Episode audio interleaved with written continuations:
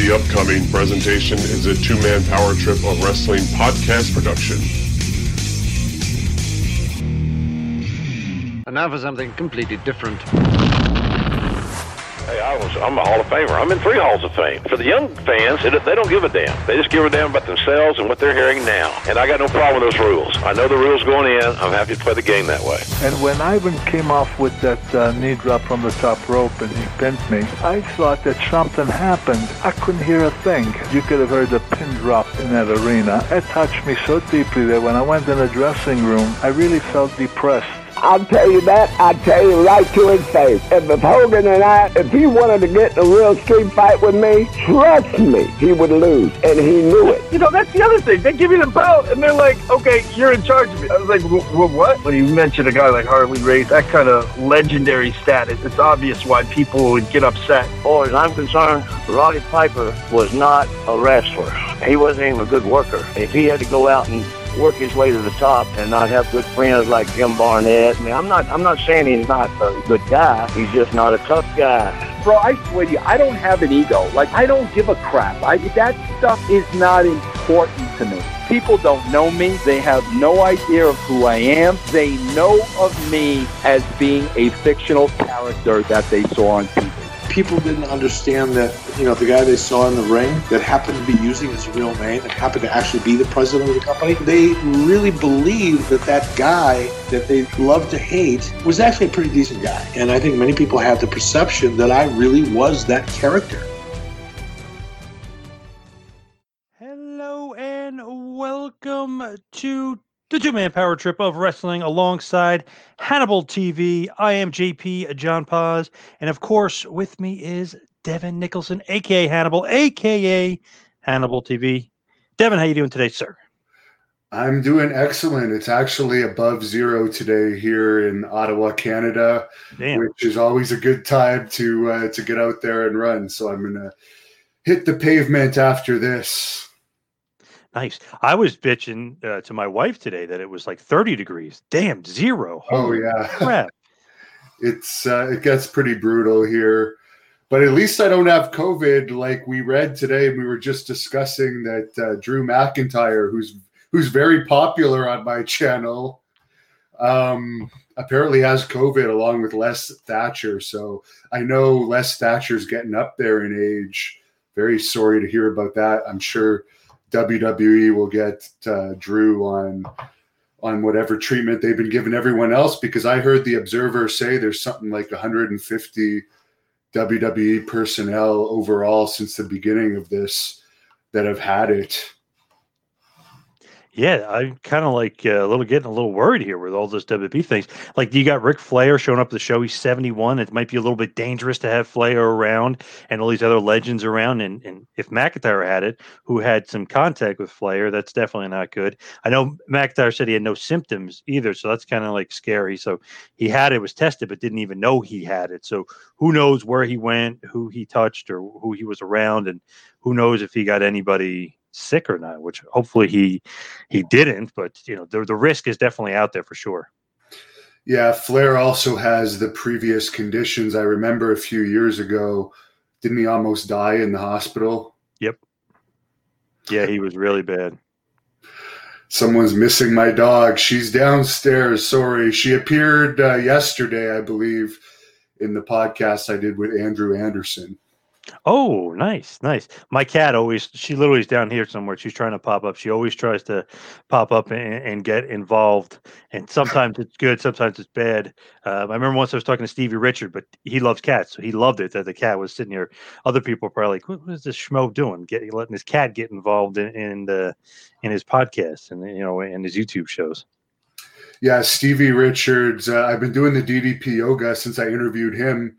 Oh, I nice. was surprised to notice that Stevie Richard, uh, he does some of the classes on there, and he's actually good for taking a break from DDP because after three or four days in a row of listening to DDP, you kind of want to go for someone else. So I, I've never been a huge fan of him, but I do like his uh, his his yoga class. So Oh, you were never a big fan. I was always a huge fan of DDP. I mean, back in the day. Oh, I meant Stevie Richards. Oh, Stevie. Oh, okay. I was going to say DDP. I was just, you got to be a fan of DDP. Stevie, yeah, Stevie is. I don't know. For some reason, I always liked him because he was always like the, I don't know, not not the joke, but he would never really take himself too seriously, or he would never, you know, the dancing Stevie or be Raven's disciple. I always kind of liked that because I was like, all right, this guy's funny. He like doesn't take himself too seriously. The BWO, you know, he's doing the the big Stevie cool thing.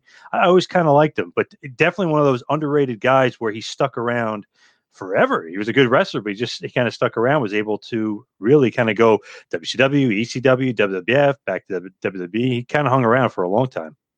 DDP, I'm one of the rare ones, and I was like this with Triple H too, who returned tonight. I liked DDP before everyone else liked him when he was that heel character. Yeah. WCW and Triple H, strangely enough, I was the biggest fan of him when he was Jean Paul Levesque in WCW because for whatever reason, uh, maybe I saw talent in him early, but that was the peak of my Triple H fandom, and it slowly went down from there. yeah, I was gonna say, yeah. I don't know. For some reason now, I don't mind him as much, just because I think he's better than most of the current guys.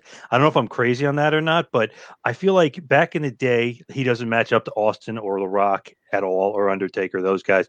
But nowadays, you know, you got I don't know the Seth Rollins of the world. I'm not really that high on, and some of these other guys. So it's like Triple H kind of jumps the line and jumps the ladder just because I don't know. He's better than the current guys. He like knows how to tell a story. He could actually work a little bit. He's not doing flip flop fly crap. So I don't know. I kind of like him um, better than a lot of the current wrestlers. The one thing that I really didn't like about Triple H from recent years is, of course, I wrestled Jinder Mahal many times on the Stampede circuit, and he wrestled yep. for Great North Wrestling. And uh, they were giving Mahal this huge push, and he was getting over the ratings when he was champion are way better than they they are now. But they had that big India show, and Triple H beats Mahal on the India show, and I don't know. That just really angered me about Triple H because, yes, you shook his hand after, but you couldn't give him the win there. I know, make that made no sense whatsoever. Like you really killed a country. Like you, like you could have been there a lot more often, but he completely killed it by beating him. It was just like, why do you need the win? It's like him beating Sting. I hated it at WrestleMania. It was one of those things. Like, did he really need that? Him beating Undertaker in their last ever match. Did he really need that? I don't know. I feel like he always kind of should be on the losing end of a lot of matches that he ends up winning. And I, that, I mean, that's it, that's his mo, really. You know, the burials and the beating guys he shouldn't beat. I agree. And the reason we're doing this stream, by the way, for the fans that want to know why it's Two Man Power Trip on the Hannibal TV, is because John is the producer for Rick Bassman's Talking Tough podcast. And we had a streaming issue last week for the DDP and Bas Rutten live interview, uh, which we did end up getting. It just wasn't live on the Hannibal TV.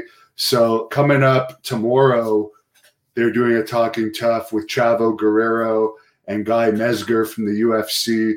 So we want to test this out to make sure it streams on all platforms before we bring the Chavo Guerreros of the world on. And it seems to be working. I we're getting the comments yeah. on the Hannibal TV. Got to mention from the virtual basement. Hi, John. Small world. We just emailed each other about King Kong Bundy. LOL. Yes, we were just talking about uh, King Kong Bundy about a week ago or so. I got I got to get back to you on that uh, email for sure about getting in touch with uh, King Kong Bundy's son and his daughter-in-law because I think that he they would love for him to be in this game. I don't know if I don't know if you've seen this virtual basement um, game or not, but they yeah. would would want I think King Kong Bundy in it for sure. But obviously, just get the go ahead from them. But I'll make sure to get you guys in contact with each other. They actually asked me to be in that game as well. I just haven't gotten around to taking the pictures for them. Oh, so oh, okay, cool, awesome. I don't think it's coming out for a while, so I'm pretty sure I still have time.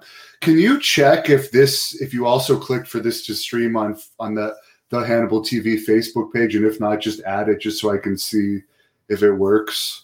For some reason, it says StreamYard has lost access to this Facebook account about yours, about Hannibal TV.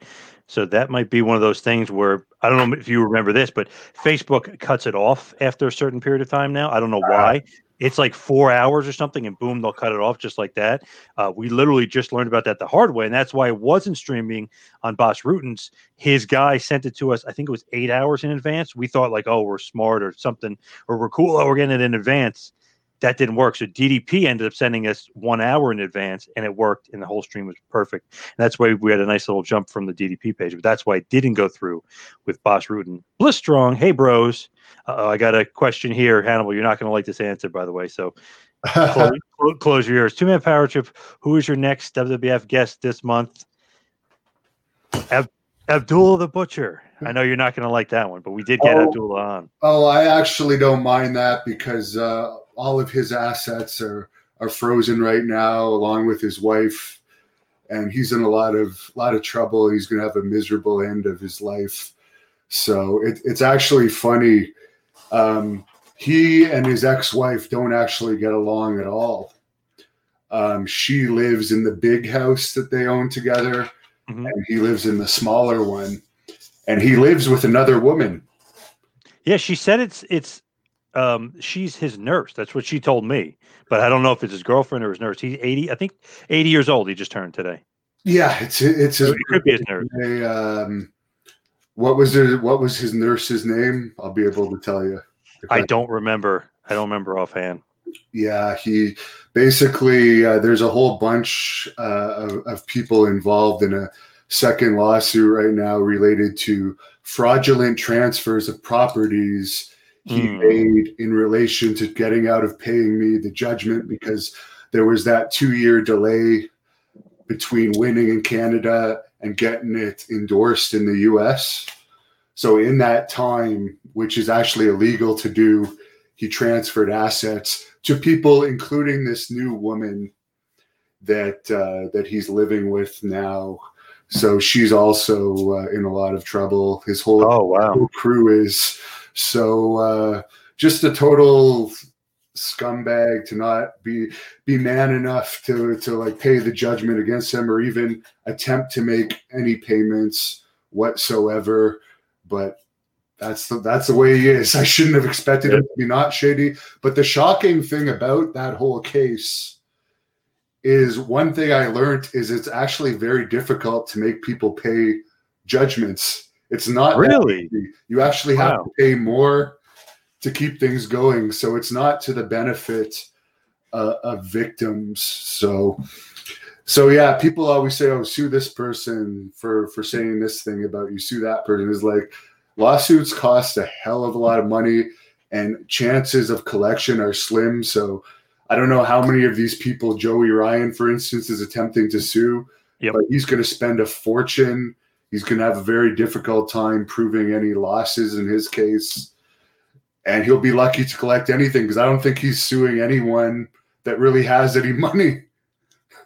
Yeah. So, uh, Yeah, I saw some of them were doing GoFundMe accounts, like to just try to get uh, a lawyer, basically, to fight it. So it seemed like he was out going against the wrong uh, people for sure.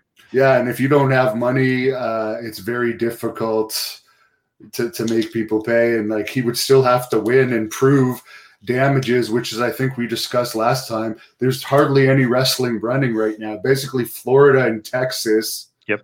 Uh, if so, you can't say you have this lost income when everything's shut down. So it's very difficult to prove you're not getting booked in Texas for this reason. When really, how often was he booked in Texas? Probably just here and there before, like Yep. everybody else. True. Mike D, Stevie Richards, Stephen Richards, Hall of Fame, right to censor. Good buddy, Philip Wood. Hi, uh, John and Devin Hannibal Nicholson. You are both legends. Thank you. All right, nice. Let's see what Tony's got to say. Top interviewers today. I I wouldn't put anyone else in our category, um, other than of course people that are signed to the big companies like Jim Ross. But there's a lot of people signed to the big companies that I wouldn't put in my category either. I, I agree. Uh, I remember DDP back in the days of AWA from Tony Del Monte. See what James has to say. Yo, boys. Nice. Uh, I believe I answered this one already from. Yes, it was about uh, who- we got going on next.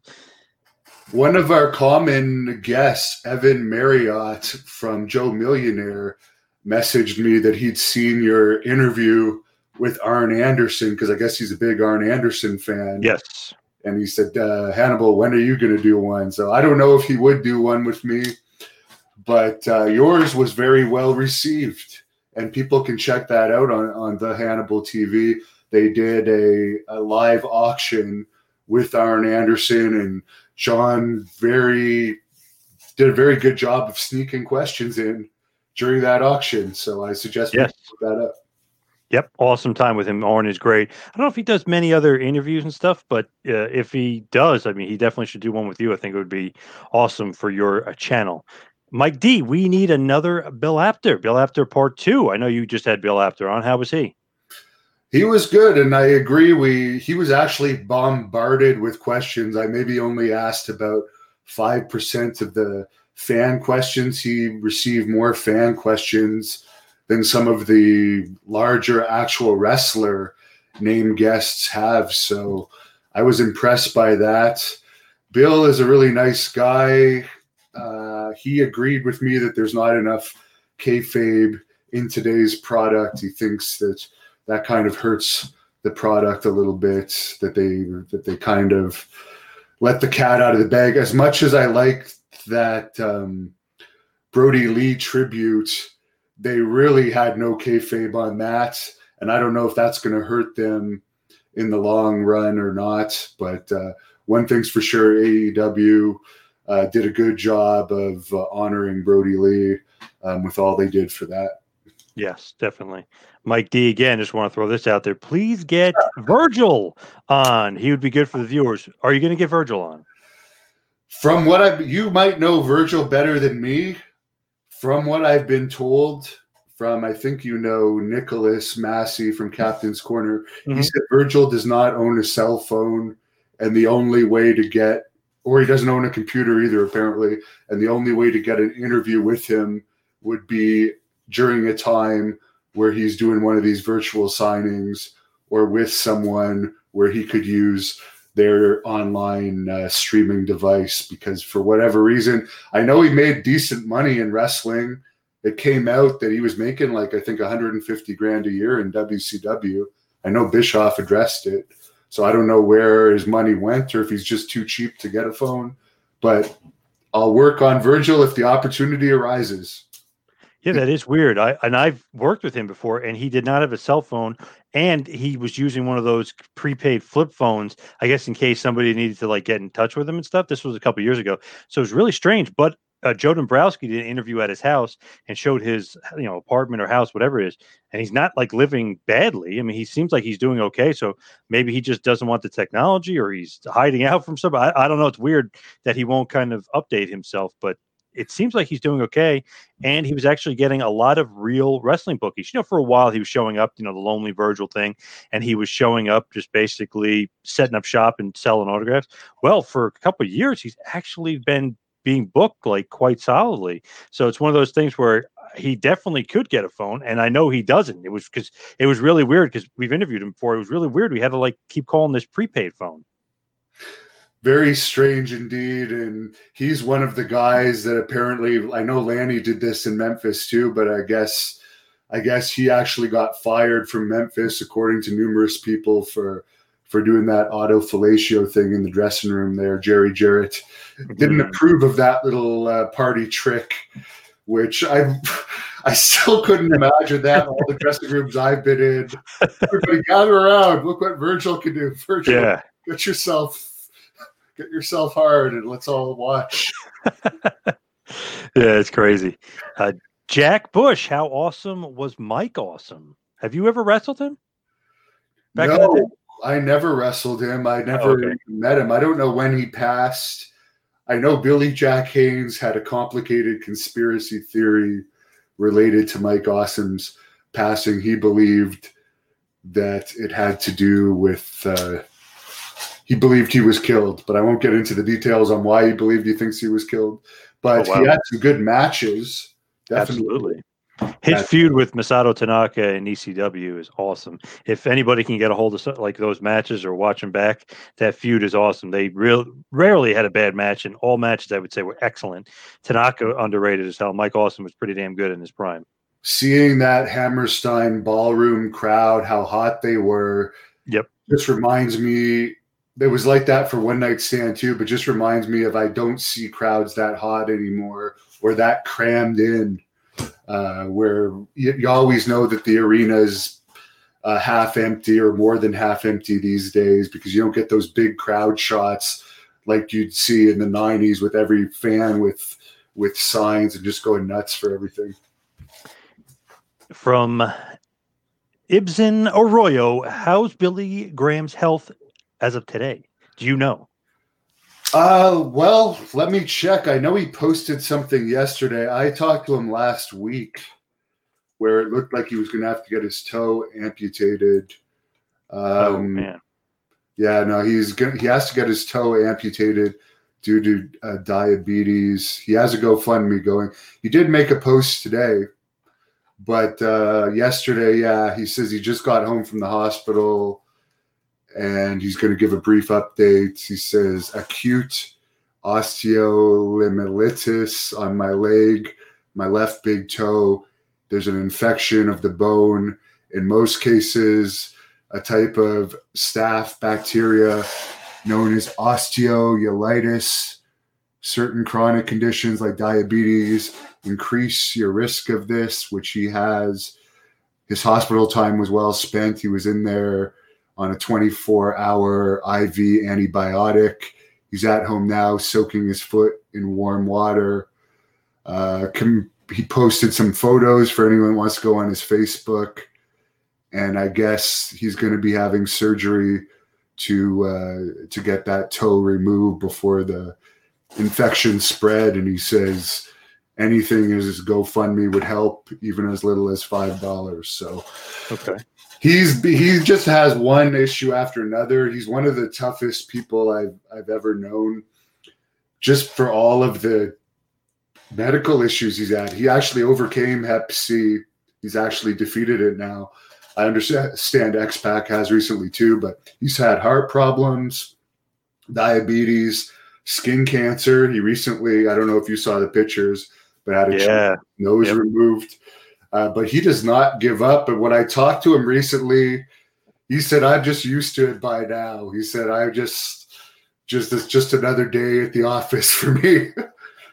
Where Yep. some people would have given up, but he doesn't have that in in his uh, in his mind. He just keeps pushing forward, and his wife takes good care of him, keeping an eye on these medical conditions for him as well, Valerie. So there's your update, sir. As far as superstar Billy Graham, I love Bob Backlund, but I felt like he should have turned face after he beat Bruno, and he would have been the face of the company, you know, leading into like the Hulk Hogan era. But obviously that did not happen, and Backlund was was the champ. Here's another one for Mr. Kevin Arroyo. Agrees with you, by the way. Just to just to plug your Taskmaster Talks shirt, he believe it still bothers Kevin. Why didn't they have Ivan Koloff turn on Superstar? The fans wanted it. Billy was ready, but McMahon, for whatever reason, didn't. And Kevin has gone back and looked at those Backlund cards, and you can see they're stacked. If you look at the undercard, where Billy Graham didn't need that heavily stacked undercard Yeah, he just needed him in the main event. but there's no doubt Backlund was over. But as as I've you can watch those in ring Madison Square Garden promos with Billy Graham, and you can feel the electricity in the air. You can see fans cheering him, booing him. Stuff is being thrown all over the place to the audience. It's amazing to see, and I don't know if we'll ever have that again unless Donald Trump starts wrestling, because I think he could be the greatest heel Yes. of all time if he if he gets in the ring. I totally agree. Mr. Arroyo, one more time. Any chance either of you interview Eric Rowan? I'm definitely going to try. I'll tell you that much. I'm going to reach out to him for sure. I believe that uh, at one point last year, UWN was going to hook us up, but he said he wanted to get his new character, Eric Redbeard, Eric Redbeard, rather, over before he did interviews. But since then, he's gone to AEW. I believe they signed him now, so who knows? John is probably more likely to get him than me because I know he has a better relationship with uh, AEW than I do. This is going to be a just a comedic one from Liam Savage, John Paz, the Kermit the Frog of wrestling podcaster. I just got to put that up. I love when I don't know. I have a sick sense of humor. I love when people make fun of me, but But um, the thing is, I thought Disco Inferno was the Kermit the Frog of wrestling podcasters. I thought yes, yes. I would say you can't take that away from Disco. Actually, it's an inside joke with me and a buddy of mine. He always calls me Kermit. I always call him Michigan J Frog, but uh, that's just uh, neither here nor there. But My uh, dog's knocking at my door. Nice. The Ragu Overlord, the Sting Triple H match. R. Yes, I agree. It's Sting Triple H WrestleMania. Not good. The finish was terrible. Oh, there she is. Yeah, there you go, Mike. If you're still on there, she came Nice. to the door to say hello. I just missed something from Dale Young. Let's see. I, where was I here? Where is Dale? Dale said something here. Damn it, did I miss it? Nope, there's Dale. Dale Young. Hey guys, what's up? I just interviewed Dale Wolfe. That was a very well received uh, Nice. interview where he talked about he was the guy in charge of taking care of Zeus behind the scenes, and Oh, I didn't know Zeus that. belongs in the WWE Hall of Fame more than any other celebrity that hasn't been inducted already, in my opinion.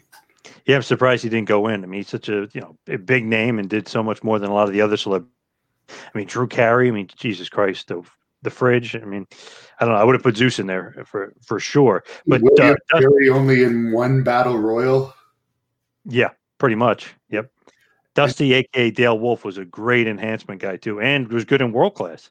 So he he's been everywhere. He brought up the point that they actually created another pay per view for Zeus for that cage match too. So it was like he was so over that another pay per view was created just for him, and he did main event uh, SummerSlam '89 as well as the Survivor Series. I believe there was talk of him also headlining WrestleMania six, but according to what Zeus said, the money just wasn't there for him, and he was making a lot in Hollywood. So that's why there was never really a blow off because you'd think that they would have at least had a blow off match with him and Hogan, but they never did. It was always tag team stuff. Wasn't it No Hold Barred the match and No Holds Barred the movie? They had that their uh, their one on one match. No, it was uh, Beefcake and Hogan against Zeus and Macho Man in the cage. They did have the one on one match in the movie. Yes, you're right. Yeah, you're right. Right. Yeah, right. Um, I don't know if Zeus, he may have had some enhancement matches. I don't even know if he ever had a one on one match other than with Abdullah, your buddy there. Um, but you should ask Abdullah actually about that match with Zeus if he remembers it. True. James Cullen saying Papa Shango, who I've interviewed for. Have you interviewed him? I feel like you did. I did. I interviewed him at Cheetahs in Las Vegas, where he works, where uh, everyone was asking why he was so happy. He smoked a joint before he did the interview and took a shot of whiskey. Nice. Himself in the mood. Uh, he seems like a very happy guy. Some people might find this strange, but Papa Shango was actually my favorite character that he played. Over the Godfather. Yes. I remember when they brought him back as Kama, there had been rumors that he was I don't know if you heard this or remember it from back then, but there was rumors that he was going to be the guy that put the spell on Bob Backlund to make Backlund go crazy and they were going to do an angle Yeah. like that. And I remember reading about that in the newspaper because there was a column that talked about the behind the scenes a little bit. And I was so excited for Papa Shango to return because he was one of my favorites. And lo and behold, we got my least favorite version of him, Kama Mustafa. Yep. And right before that, the uh, Supreme Fighting Machine, he Yes. with uh, Undertaker.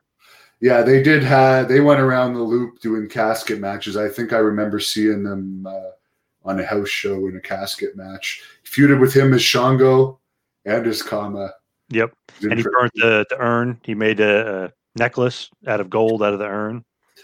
Did I interviewed why I forget it why his name is uh, leaving me right now, but the Candy Man from Memphis uh, recently, and he said they took the pimp idea from him. I can look up because I know he messaged me recently why his name is not getting into my head right now. Ray Candy, the Candy Man. No, he had a pimp gimmick. Uh, where it's gonna cut. I'm gonna see his email here. Reggie B. Fine with a PH. Oh yeah, yeah. Oh yeah. Was I believe he actually is telling the truth there that he was the very first pimp in wrestling, and he says he was a real pimp. Oh wow, I, I remember him pretty well. Yeah, Reggie B. Fine. I'll uh, address something with you right now because mm-hmm. I had a lot of fans comment on it, and I didn't address it on camera yet. But there was a video of someone talking about Mel Phillips the other day, an encounter he had with Mel Phillips uh, when he was a child. That a guy I interviewed that is an old Canadian wrestling announcer, and he went on to be a, a successful voice actor. He played a lot of famous voices over the years, but he was telling me a story that Mel Phillips tried to uh, befriend him, I guess you could say, when he was a young boy and his mother kind of put a stop to it before it went any further. But a bunch of people in the comments and some people even messaged me about this. Oh, Terry Funk sure taught Mel Phillips a lesson. That was not a work, that was a shoot. Uh, no, guys, I hate to disappoint you, but I actually went back and rewatched it, and the the incident with Terry Funk and Mel Phillips, I believe, was just designed to get Funk over more before his Hulk Hogan feud.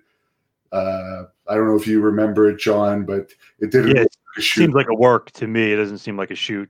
Phillips selling it. Like if you're if you're legitimately getting kicked, you're not going to be like begging off to the sky. Yeah. Yep. You're going to get the hell out of the ring. but yep. Terry Funk making his uh, SWE yes. debut February 27th. And could you think of a better matchmaking team than Teddy Long, the Taskmaster, Kevin Sullivan, Terry Funk now on the matchmaking team, and James Beard, the uh, the referee, the only referee to my knowledge that would actually be flown over to Japan and he uh, worked closely over the years with guys like Bruiser Brody and the Von Erichs. So really great old school matchmaking team they have there. That is awesome, and I'm sure Kevin had to talk Terry Funk into doing it, but that's awesome that Funk is kind of coming back again after I thought he did his last show. That's awesome. Lucky for those fans down there in Texas.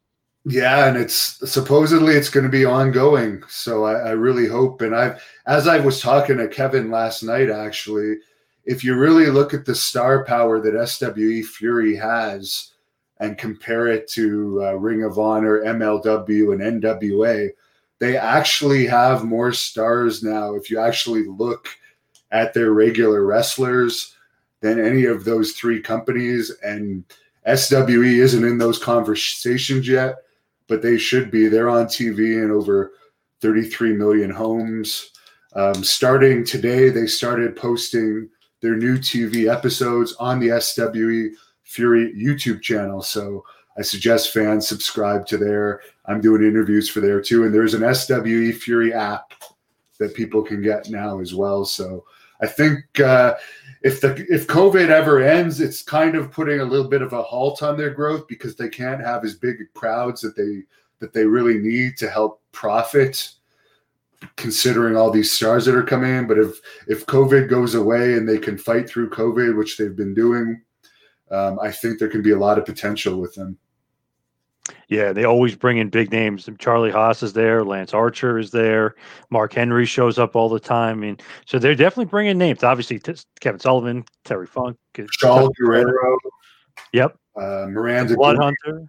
Lacey, yeah, Blood. Who can forget the Blood Hunter, now managed by Salina De La Renta in uh, in SWE Fury. So we're seeing some crossover. Just incredible, your buddy, is yep. wrestling him on the next uh, event. So why not plug uh, that event actually February 6th in Irving, Texas? But let's plug the podcast you do with Credible. At least maybe there won't be any after that match with the Blood Hunter, but I saw Credible's promo and, and he says he's going into that to show he can still go. So it'll be interesting.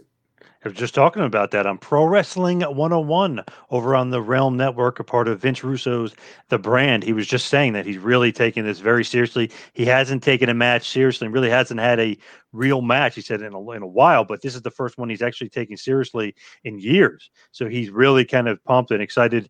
And he seems to me, call me crazy, but he might be a little scared too. So it's going to be an interesting one. And you know, when he gets scared, you get backed in that corner, he might just go crazy. So uh, I've heard many MMA fighters say when the fear goes, it really can actually diminish your fighting ability. And you actually can fight better with that fear. Yes. Yep. For sure. Lots of lots of great talents, uh, including Tim Storm, former NWA champion, Crimson and Jax Dane. Jax Dane, everyone forgets, but he was also a former NWA champion, and Rodney Mack, the TV champion, there right now. So great, great stuff, and all of their uh, female wrestlers seem to be being used on AEW Dark in recent months. So yeah. Great. They got a pretty good women's division, really good. Christy James is good. Yeah, uh, the Bird Vixen is good. There's another girl too. I forget her name. Is it? Oh, uh, uh, Maddie Wrenkowski's good. They got a bunch of bunch of good good wrestlers, bunch of good female wrestlers for sure. There's a young one too, and her name is uh, slipping me right now. Jasmine Allure, I feel like. Yes, Jasmine Allure. She's only been wrestling a year. Oh, that's it. She's pretty good then. I mean, really good for that. She's feisty. I I like her attitude as far as she's not intimidated being green, but she also wrestles like she's not green. And maybe that has to do with Jazz is actually head of their women's division now. So that's definitely why that they're advanced for how young they are, because she's definitely helping them along. They picked up Melina too. How could I forget? She's going to be at the February 27th event. And there was all this talk last year that Melina was getting re-signed by WWE. I don't know what happened there, but I feel bad that that didn't happen because I've interviewed her a few times and she was one of my favorites. So maybe she'll prove herself again in, in SWE. And she even must be, man's going to be around. She must be in good standing. She was on Raw last week for the Legends. She was considered a legend, but she must be in good standing that she was invited to the show. I'm just thinking maybe, hopefully, something happens there. Uh, Speaking of uh, of kayfabe, I don't know what you thought of this, but there was a picture out there uh, the the manager of AJ Styles, that tall guy, was somehow in a backstage picture with all the legends, and it's like, are you not supposed to be a heel? And why are you in this picture? I don't even think you're trained fully. That which is why he's not getting matches, and he's just thrown in the picture, smiling, all happy with all the legends. I don't know. Yeah, I thought that was funny too. I was like, okay, I guess kayfabe is like a completely dead for this guy. Yeah, Omos. He was uh he was with Mark Henry and all those guys. That was funny. I was like, I guess he doesn't care. Um, just gonna touch on this real quickly. Just wondering from Tony Del Monte, just wondering any chance of Sabu maybe in AEW. I don't see Tony Khan being a, a Sabu guy. For some, well, I know that he's had his problems in the past, but I know a lot of companies have a lot of heat with Sabu, and people hold uh, his past reputation against him, even though I think now that he's with Super Genie, Melissa Coates, who recently had her leg amputated, I was sorry to hear that. Speaking of amputations, there's been a lot of them in wrestling lately. That Ring of Honor ex wrestler, too, uh, which we can talk about after. But I believe Melissa actually really helped him uh, clean himself up, and he wrestled the Blood Hunter in PCW Ultra last year, and I they gave me that match to put on my channel along with a lot of other PCW Ultra matches, and it looked like Sabu would still go to me from that match. I like him, and and I've dealt with him a few times. I've helped uh, get him a booking with somebody, and I've booked him myself, and I've done an interview with him, and he's been nothing but great to me. Um, I've seen him uh, backstage at a show when I was with Shane Douglas. He was awesome to Shane. He was awesome to the boys. So I got nothing but uh, good things to say. But I just have a feeling that Tony Khan, I know, he just wouldn't jive with uh, with uh, Sabu. I agree. And the the other thing I'll, I'll ask you about now, I did do that interview with Rob Van Dam this year. Speaking of Sabu, because they're good buddies. They train together at the Sheik's house. the original Sheik, not the Iron Sheik. But Rob Van Dam actually got mad at me when I mentioned he was a former Impact wrestler because it had been announced three or four weeks earlier that he had parted ways, and he had said, "No, I've not parted ways with Impact." And where do you get your information from? It was kind of an awkward moment, Hmm. but I don't believe he's appeared for them. Has he? No, he's gone. Yeah, he's been gone. Yeah, that's kind of weird that he would kind of fight against it. Maybe he was still on a, a TV show and they didn't want to uh, reveal it. Maybe I don't know. That's weird. That's No, he, like I've been. I know you keep track better than me, but I yeah. No, he's gone. Yeah. looking out for it because I was like, okay, he got so mad at me. Other than that, it was a great interview, and I every time I met him before, it seemed like we were on good terms. So I was just wondering why he was getting a little bit uh, cranky with me on that, and it turns out. I don't know. Maybe he'll surprise us, but I really don't want to see him in Impact. To be perfectly honest with you, uh, I would, as much as I'm not an AEW fan, I think he would do much better there but whatever. It's he saved his money well and he, he did well for himself. So Yep. I hope we haven't seen the last of him. I'd like to see him in PCW Ultra if they get going again. I know he was uh, a former PCW Ultra champion. Yeah, I feel like he's still got a little bit life left in him for sure, and he's got a huge name value. So he would help anybody out. PCW Ultra, AEW, he'd be nice for because they need some more star power of guys that can actually wrestle. So that Yeah. would be nice. Uh, Pliss Strong said, "I love watching Hannibal, Hannibal TV every day and promoting them on social media. Boss, you are awesome." Thank Mr. you. I appreciate your uh, your shares of our stuff on Twitter.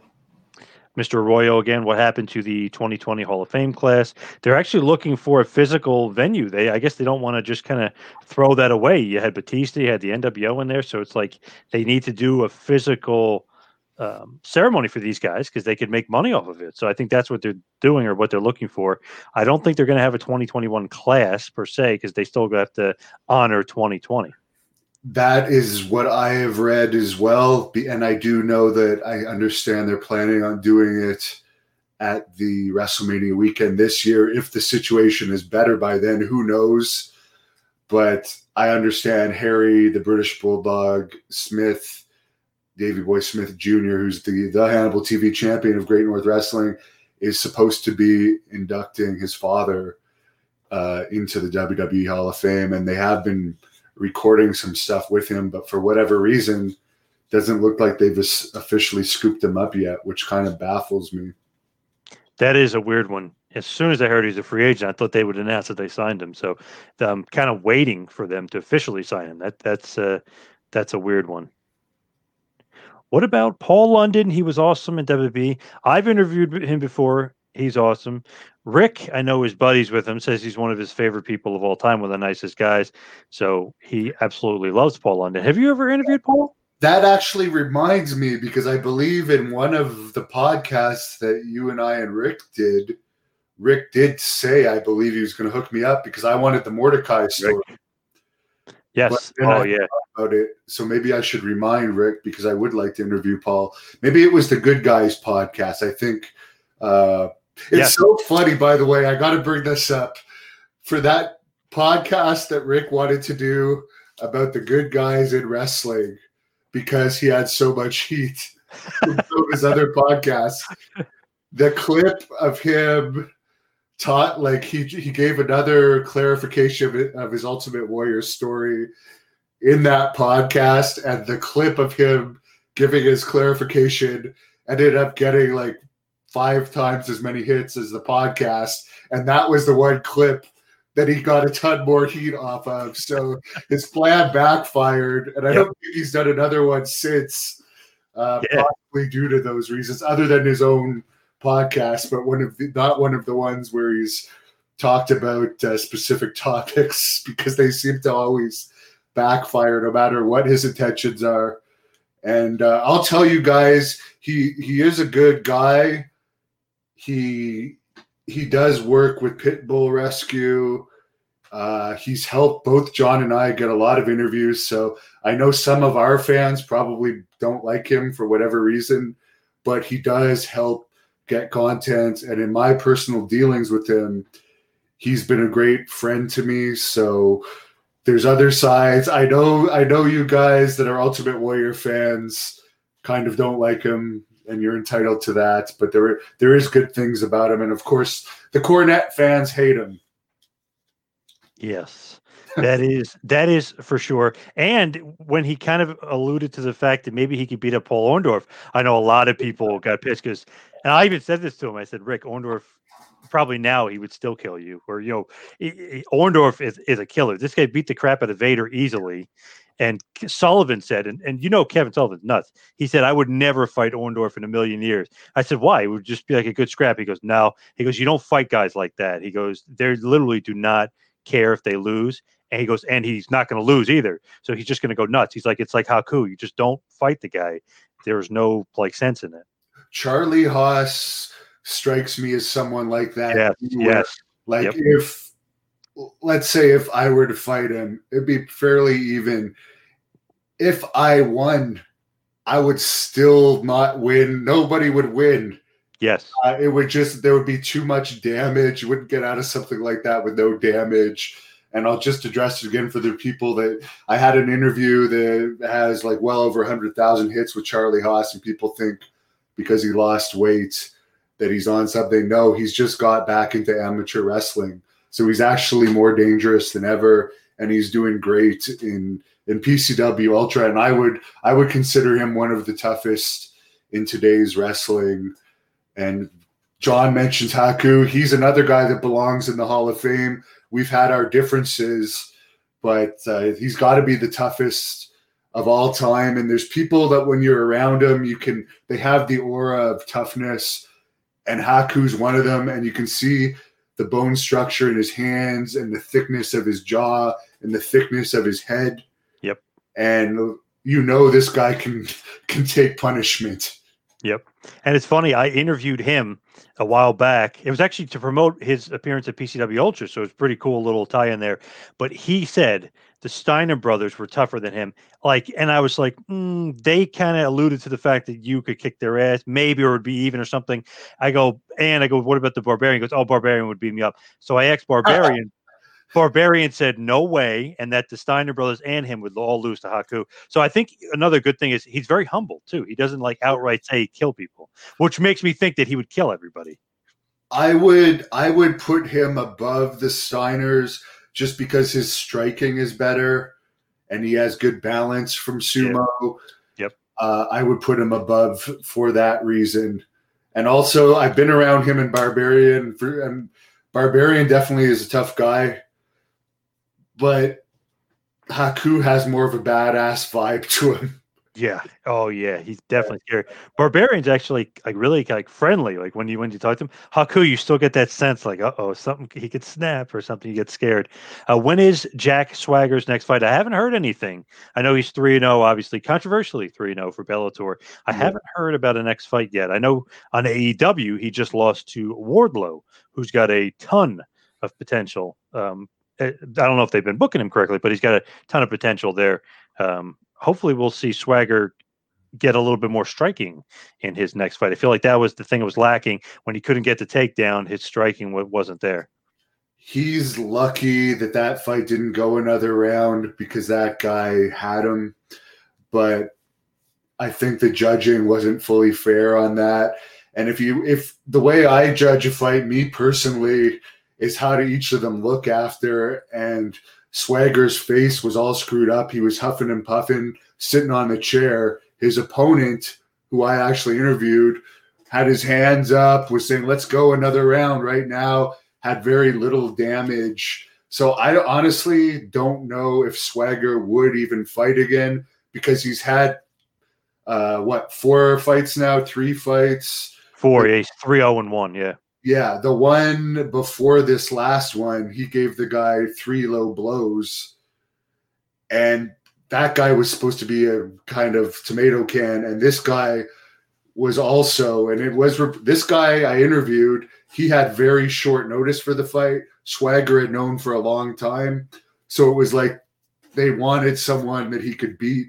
And again, he had that issue. And I'm not saying Swagger's not tough, he's very tough and we all saw they gave CM Punk a tomato can his second fight in the tomato can embarrassed uh, CM Punk. So Swagger did still have good showings, but that last one, it really could have gone the other way too, depending on judges. And he has an AEW job, and I've seen the purses for Bellator. They're not that big, and he was on the preliminary card. So I doubt he was making a fortune. I don't know if he would want to risk his reputation by possibly losing a by losing a fight and having a blemish on his record. That's Yep. just my thoughts on it. He could just he has a nice contract. Wrestling's a lot easier, a lot less stressful. Uh, but we'll see if he's offered a lot of money. That might be different, but I don't think he'll take a a hundred thousand dollar fight. Um, again, that's just my thoughts on it. But And even Kelly, Harry Smith, uh, he he talked to me about that, and Harry trained with Swagger. He said the other guy won that fight. He said, "I don't know what happened to Swagger. I don't know why he didn't go for more takedowns." But in, in Harry's judging too, he he said the same thing. Wow. Okay. Ed Kelly, what's up, guys? Watching with my son. Can you guys give little Eddie a shout out? What's up, little Eddie? I'm trying to get back into wrestling again and get my kids into it. What's a good promotion that we can get into? That is a great question for you, Hannibal. Well, I got I'm biased towards SWE Fury because I'm an interview for them. I'm an interviewer, sorry for them, but I would say SWE Fury because it is family friendly content and it's good old fashioned Texas wrestling, hard hitting. And as we talked earlier, the people putting the matches together are the very man that's on your shirt, the Taskmaster himself, Kevin Sullivan, former WCW head booker when they were kicking WWE's butt. Yep. Terry Funk is a genius when it comes to to matches and the behind the scenes stuff. So as much as I've had my issues with him, I think I'm very excited actually to see what Terry Funk's going to come up with as far as ideas for that company. Yeah, should be interesting. Just saw a comment here, just kind of scrolling through. It said, "Oh, here it is." Uh, about Carl, well, before Carl's Jr., superstar Billy Granberger, but here, Bon Louis, Dan Severn, over Haku and Swagger. Severn is a badass and a trained fighter and has over 100 career wins. Uh, he is definitely a guy. I was talking more wrestlers, pro wrestlers. Um, obviously, Severn was a pro wrestler before MMA, but I don't know. I was, wasn't thinking guy with that much experience. But hey, Severn would, uh, in his prime, probably do a ton of damage over a lot of people. The striking uh, of Severn is not what Haku's striking is. And I know Severn and Haku, and I know Severn doesn't have quite the mean streak Haku is. Maybe in an MMA cage under MMA rules, I might give that one to Severn, but Haku's where he's in a situation where he's legitimately bit a guy's nose off and got over it and had to pay a lot of money for it. Uh, he didn't make the guy lose the eye, but he actually popped an eye out of a socket of another guy. He's not fighting under the marquee of uh, Queensberry rules. So maybe in an MMA match, I think Severn using his tactics uh, from amateur wrestling might be able to to do better than in a street fight where anything goes. Uh, with Haku, where he's le- he seems to have a legitimate crazy side, Yes. where Dan Severn to me is not. He obviously has a wild side, but he's not out of his mind crazy like Haku can get. Jim Varsalone said Hager did it. Uh, excuse me, Hager did enough to win the fight. He won rounds one and three. Hager did more, and that's why he looked tired by the end. His opponent won the second round for sure, but did not do enough to win the whole fight. Interesting, interesting take by James. As I said, I go by what they look like after. So I that's what I go by in high school when I would get into fights. We wouldn't say, "Well, you won the, the majority of it, but this guy's got stitches and his nose is twisted sideways and is all puffy." They would say, "This guy got his ass kicked." That was like when Johnny Hendricks fought uh, GSP, and GSP literally looked like an alien from another country. Like his face was just completely rearranged, and Hendricks looks like he didn't get touched, and he's like, "How did I lose?" You know, just where he retired. Uh, yes, yes, Yeah. literally. And then he, he thought he lost. He admitted he lost after the fight. Thought he lost, and then you know Dana White goes, "No, you won," you know, blah blah. And then he kind of went back and retracted that he that he lost, but that was basically when he retired because he couldn't hang anymore. And then Dana White kind of admitted he goes, "These guys are killers now. I don't know if GSP wants to fight these guys." So that was basically why he retired before I the before coming back for. Will come back, even though he said he's retired a million times, because it's every time he's interviewed, he always hints at the potential of coming back. I think it's just a matter of the right fight and the right money. But I do believe, as you said, one of the reasons he retired after that is because a lot of people believed he lost the fight, even people in Quebec. Yep. And I trained in the same wrestling room as GSP. I trained also at TriStar where he was, so I actually I actually love uh, GSP, so I kind of stood up for him. But it's like the swagger fight. A lot of people will say the other guy won.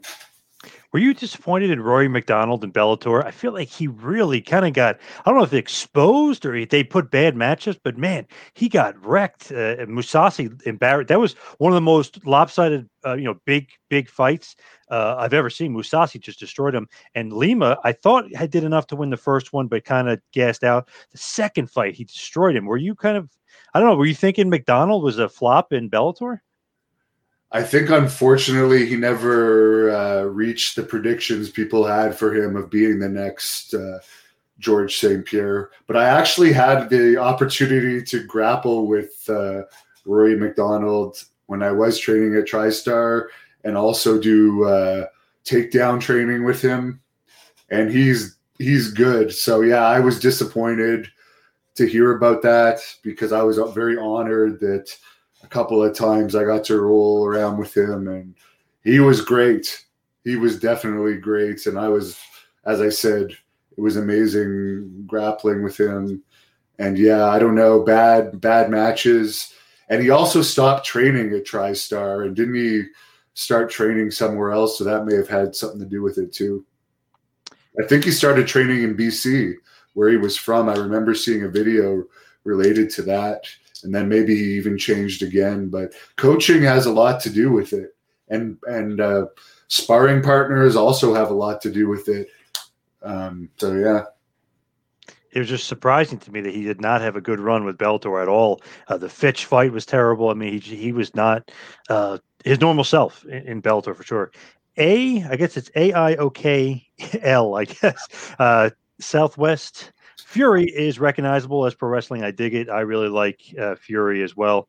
I think it's great. Then he came back and said, Dan Severn, MMA rules, headbutts on the ground. It'd be a fun fight, him versus Haku. I agree. Even in the, you know what, that would be, I know Haku would do it. Severn probably would because Severn loves Buddy. But even today, that fight actually might draw more than anything in UFC other than Conor McGregor and Jon Jones. Yep. Uh, people would love to see that, but no commission would. Uh, I don't know if any American MMA commission would allow that. Maybe Alabama.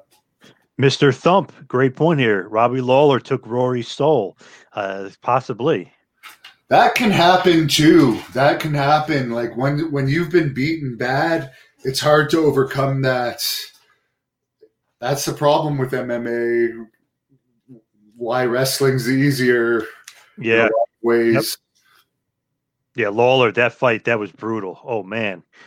It was going along okay, and then he just completely just knocked his ass out. But Ed from Queens, who would win, Bob Backlund or Mr. Wonderful Paul Orndorff? Orndorff would fight dirty. Backlund was a better amateur wrestler. That would be an interesting one. Backlund would have had better cardio, so I'll have to go with Backlund.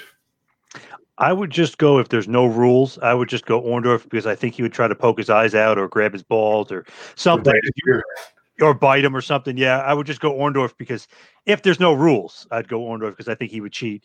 Uh, Backlund, if it was straight up, you know, without being able to cheat, I think Backlund would do it. And you got to think back to this uh, this whole Tony Atlas story with with Atlas and Mr. Wonderful. If you listen to Brian Blair's version of it, Wonderful was winning and bit Atlas's ear. But if you listen to Atlas's version, Atlas was winning, and that's when Mr. Wonderful bit his ear, which actually makes sense because if you're winning a fight, why would you bite someone's ear off? Just you just want to fucking eat him? Yeah. that makes no sense at all. Because if you're already pounding him, you're just gonna keep pounding him. You wouldn't just go, ah. So I don't know. If if Tony could out wrestle Mr. Wonderful, I'm, I'm certain Backlund can, but there there, as you said it, if he's going to resort to biting, which I can't see Mr. Backlund doing, that takes it to another level. But Backlund had conditioning. So how if it depends how much of a technical match it is if Backlund wants to like wait till Orndorff is tired, delay it a little bit, or if it just gets right into it right away. That would have been an interesting one. Now, no doubt Backlund would win because sadly, Mr. Wonderful is suffering from dementia and it's really sad. Um, yep. But I did get what I could out of the shoot interview I did with him. And people ask why I did it with him in these states because his friend Brian Blair said, You got to do it now because it's not getting any better. And you know what? It was my pleasure to give him a payday and spend some time with him. And I think the fans still appreciated that I went in there and I tried to do the best I could considering his mental health these days. Yeah, very, very sad to see on Orndorff, who was such a big star, and him and Hogan drew so much money. It was such a money feud in the mid '80s for sure. Tony Del Monte, who would win in a triple threat? Kurt Angle, Billy Robinson, or Zack Sabre Jr. Well, that one I would have to go with Kurt Angle. See, Zack Sabre, I love him. I think he's a great technician, but I just I don't think he could hang. He's too too small, I think, or not maybe not strong enough to hang with those two. So you got to give it up to Angle or Billy Robinson. I'd probably go Angle too. He's a monster. He's a machine. And you got him coming up. I got him coming up for an interview, which yeah. is very cool. April 14th for me, and I think you got him in March. March 5th. Yes. There you go. So fans look forward to that.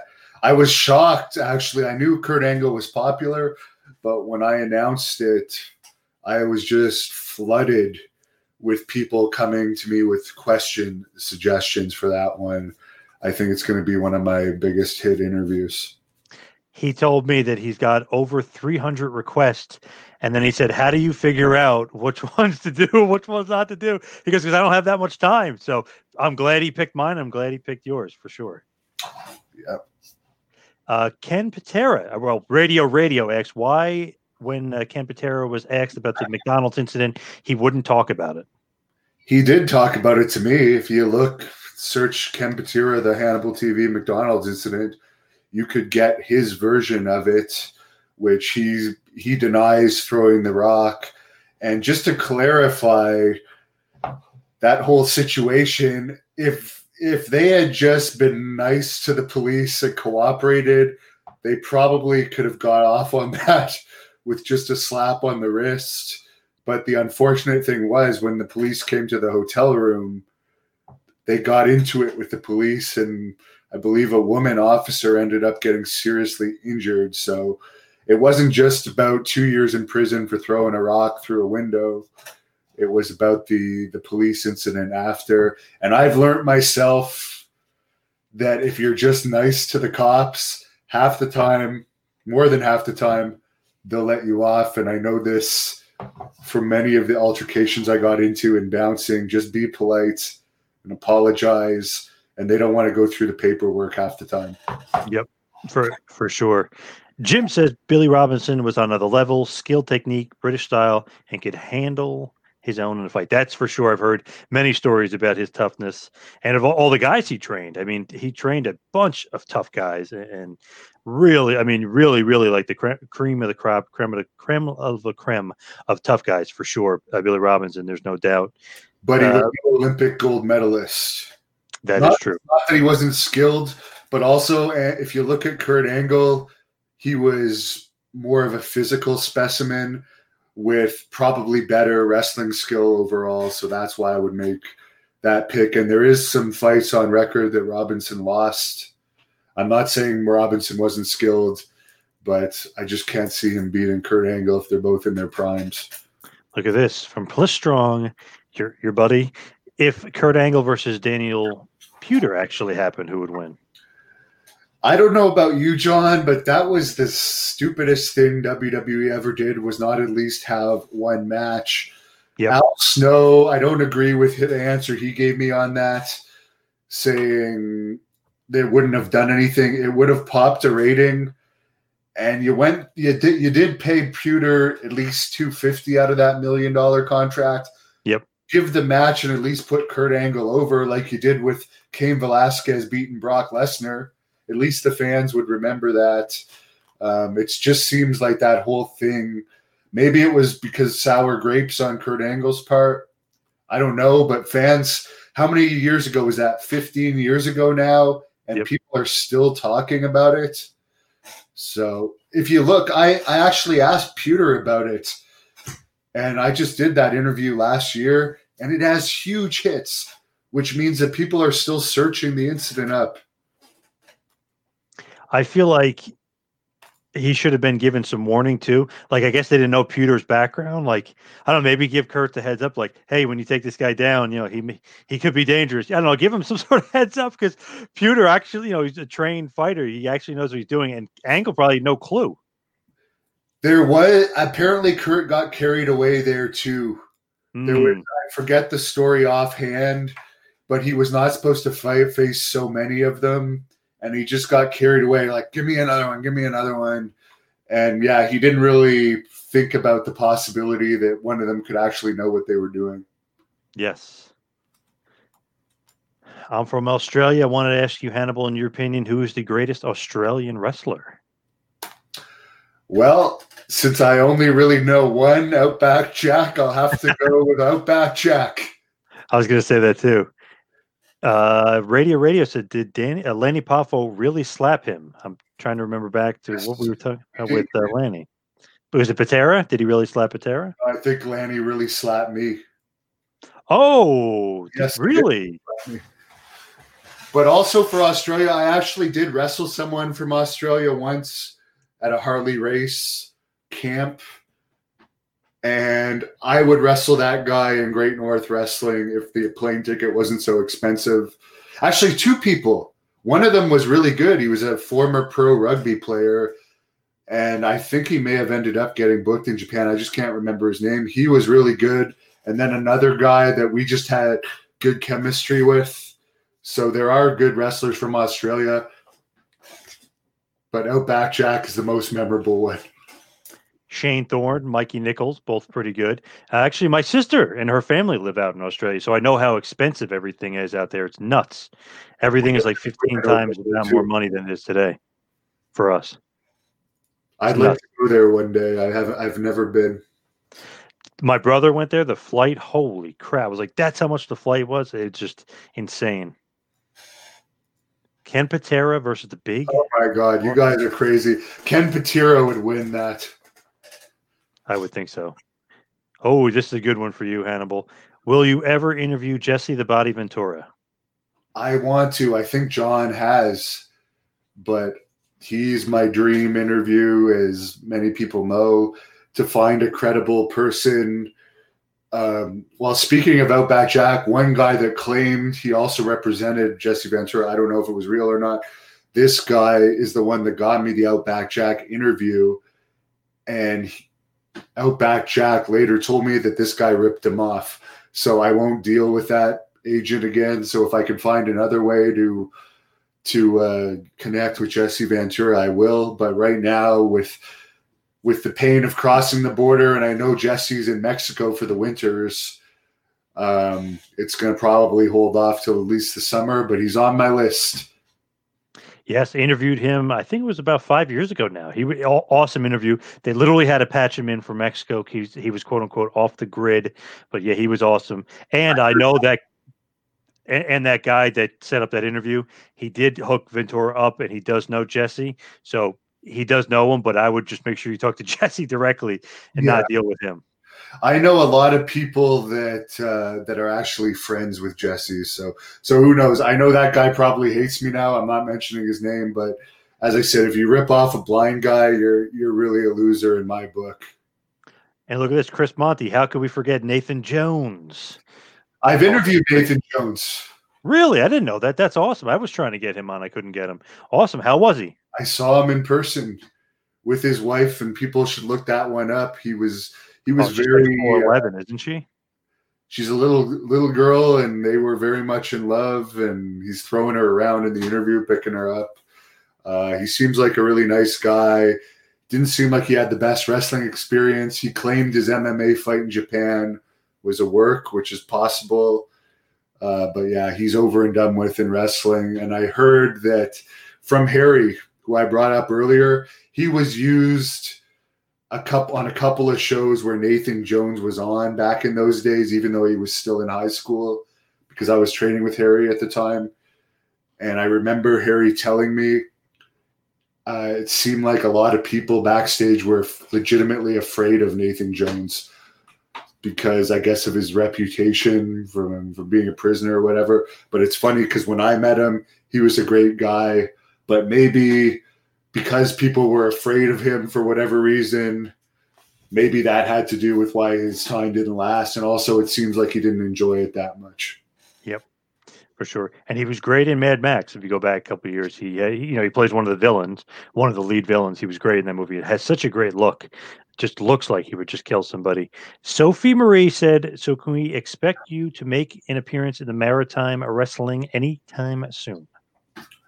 Well, here in Canada, I don't know if you're talking about US Maritimes or Canada Maritimes. We're on lockdown, so there's nothing going on. So it has to do with that.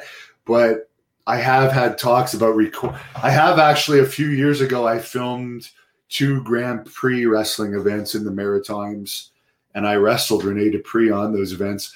I'm not wrestling um, anymore, but I would be open to filming more maritime events in the future because I know we have fans up there, and I also know a lot of maritime wrestlers. But it's just a matter of it doesn't look like there's going to be much wrestling in Canada here until at least the fall due to these heavy restrictions. Here's a good question, or actually not a question, a comment.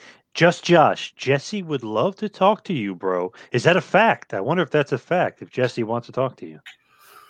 Who knows? But because uh, because of my Billy Graham connection, I know Billy wants me to interview Jesse too because he had a few messages he wanted me to pass along to Jesse. I still have those emails that Billy sent me, so whenever I talk to Jesse, I will pass those messages on. Um, hopefully, I can get it while Billy's still alive because I would love to reconnect those two.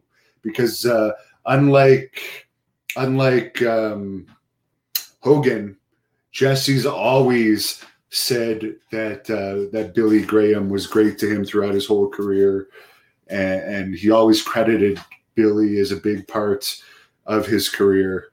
Um, so I, I think it'd be great if they could at least have a phone call or something before it's too late. Yeah. Yep. I must have misquoted Sophie Marie. She said Maritimes Canada, and I actually said at some point. So she's not say soon. She just said Oh, at some point. Sorry, It didn't mean to get on your bad side. Uh, Hannibal, of all the guys you've interviewed, who was the nicest, and who was the biggest dick? Well, I think I've answered uh, that one before. Hillbilly Jim was the nicest, and Juventud Guerrera was the biggest dick.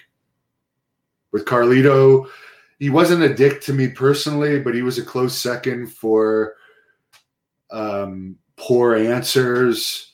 Juventud, I guess, did so-so answers. He danced around a lot of questions, but to physically deal with him and then going under the time of the interview that he was paid for, um, that's why he was a dick. And he was like the most arrogant asshole I've ever met um, as far as someone I've shoot interviewed. Damn. From James, good show, guys. Thank you. Ronaldo Reyes, world class Sunshine or Iceman King Parsons interview. Both of those would be awesome.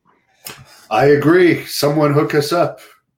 Lots of people have asked me for Sunshine. I have no idea how to contact her, but as I get more connected on the Texas wrestling scene, which obviously I'm an interviewer for SW Fury now, I'm going to be going there at least once a month. I'm going twice in February. I'm sure I'm going to get a lot of these rare Texas uh, interviews. Will we ever get a Scott Hall interview? I know Rick Bassman has talked about it for himself. Um, I'm, he seems like he'd be a hard one to get. And when Rick has talked about it, and I and I, I don't know why Rick likes doing this, but it's his show. He can do whatever he wants. He likes multiple guests, and he had an idea of having Scott Hall with like three other guests. And I was telling Rick, it's going to be hard enough to just get Scott Hall, but to like get him and three guests to actually show up at the exact same time, that's going to be a feat that I don't know if it could be pulled off, but I hope he can do it. I really hope he likes these battle royal style interviews. So, but he he's such a big name. You want him by himself because you want to hear what he has to say. Especially since I we had this discussion with Rick about Nash too. Yeah. Um, guys like Hall and Nash, I don't think they've done shoot interviews since the DVD era. So to get a rare find like that, I would agree you'd really want to maximize your time with him. So I hope Rick can pull it off. He knows those guys better than us.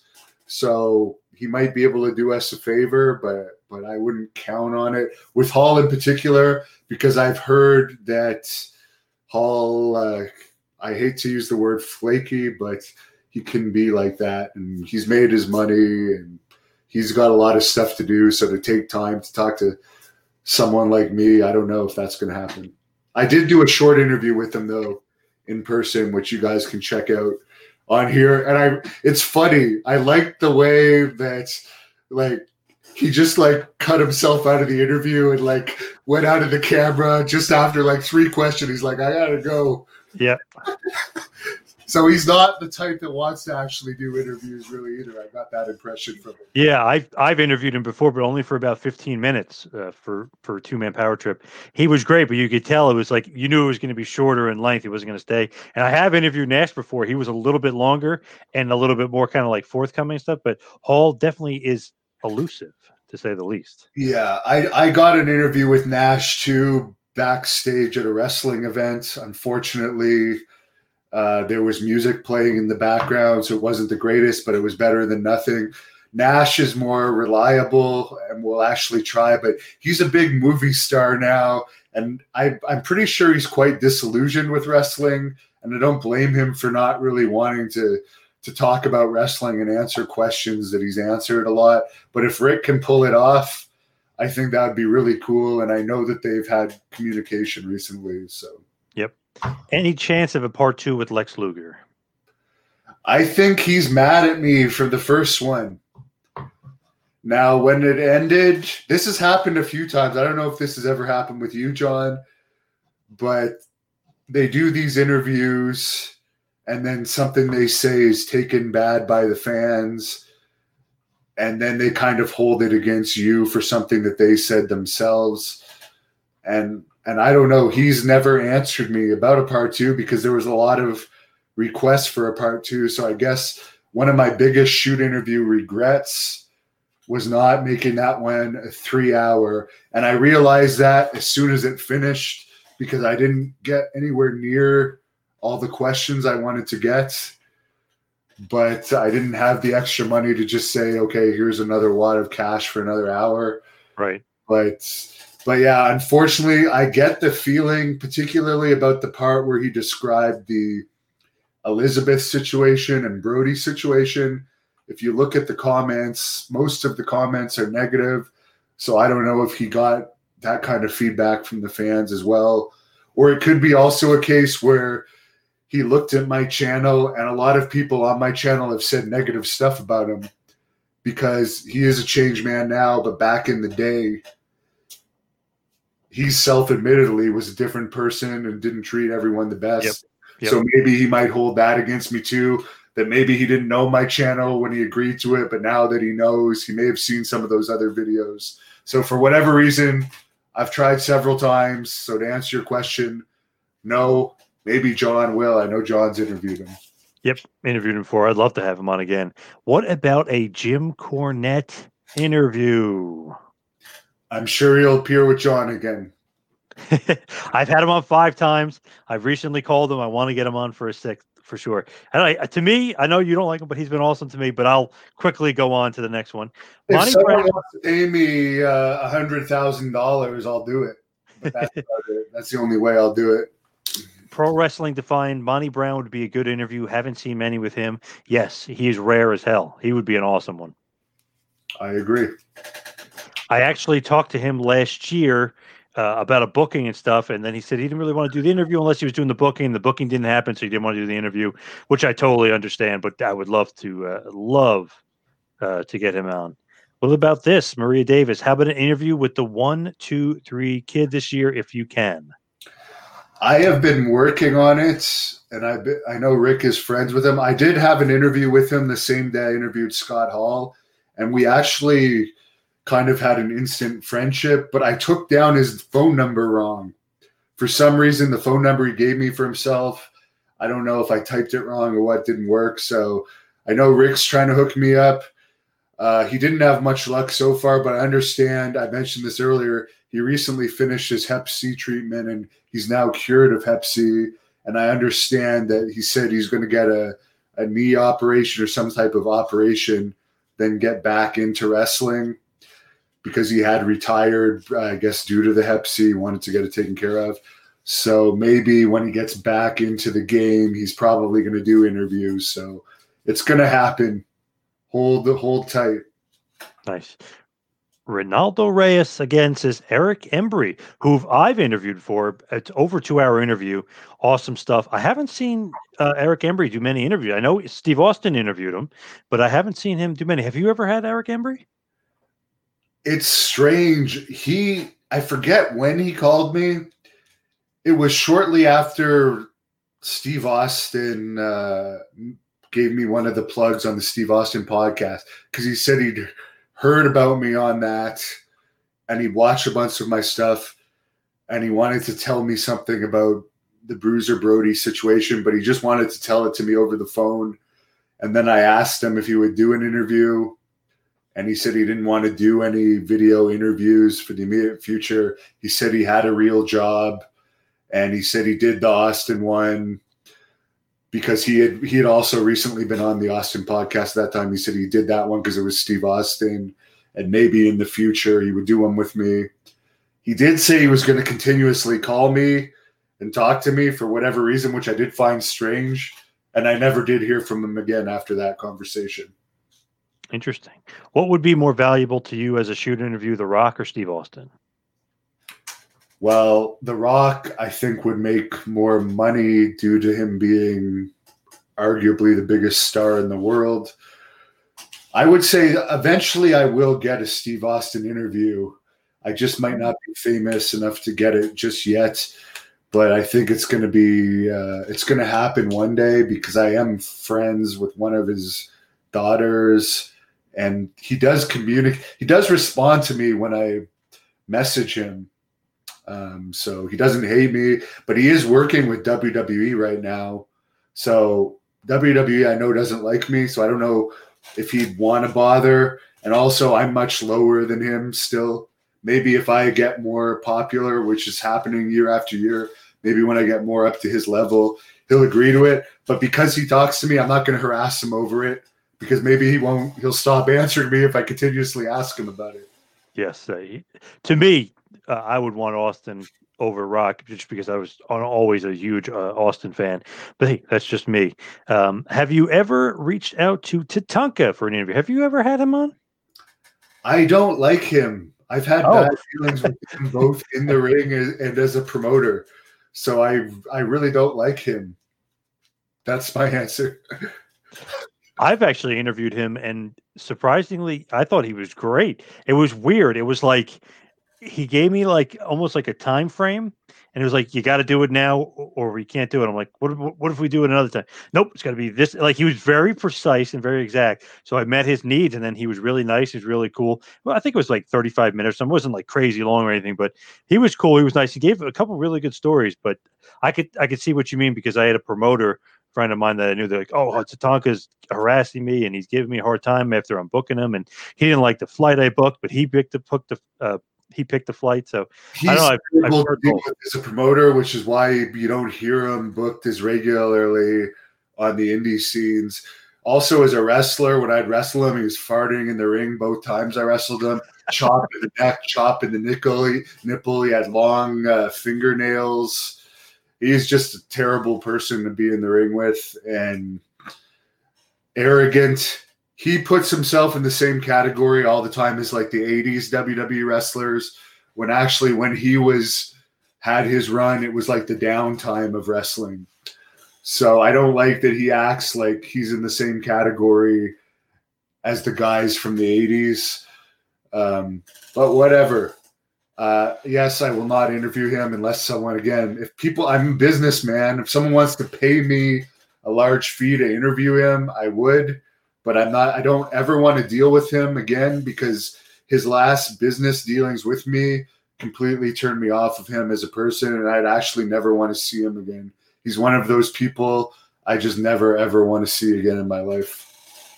Vince McMahon says Tatanka was great, so he obviously does not agree with you. Um, well, have you been in the ring with them?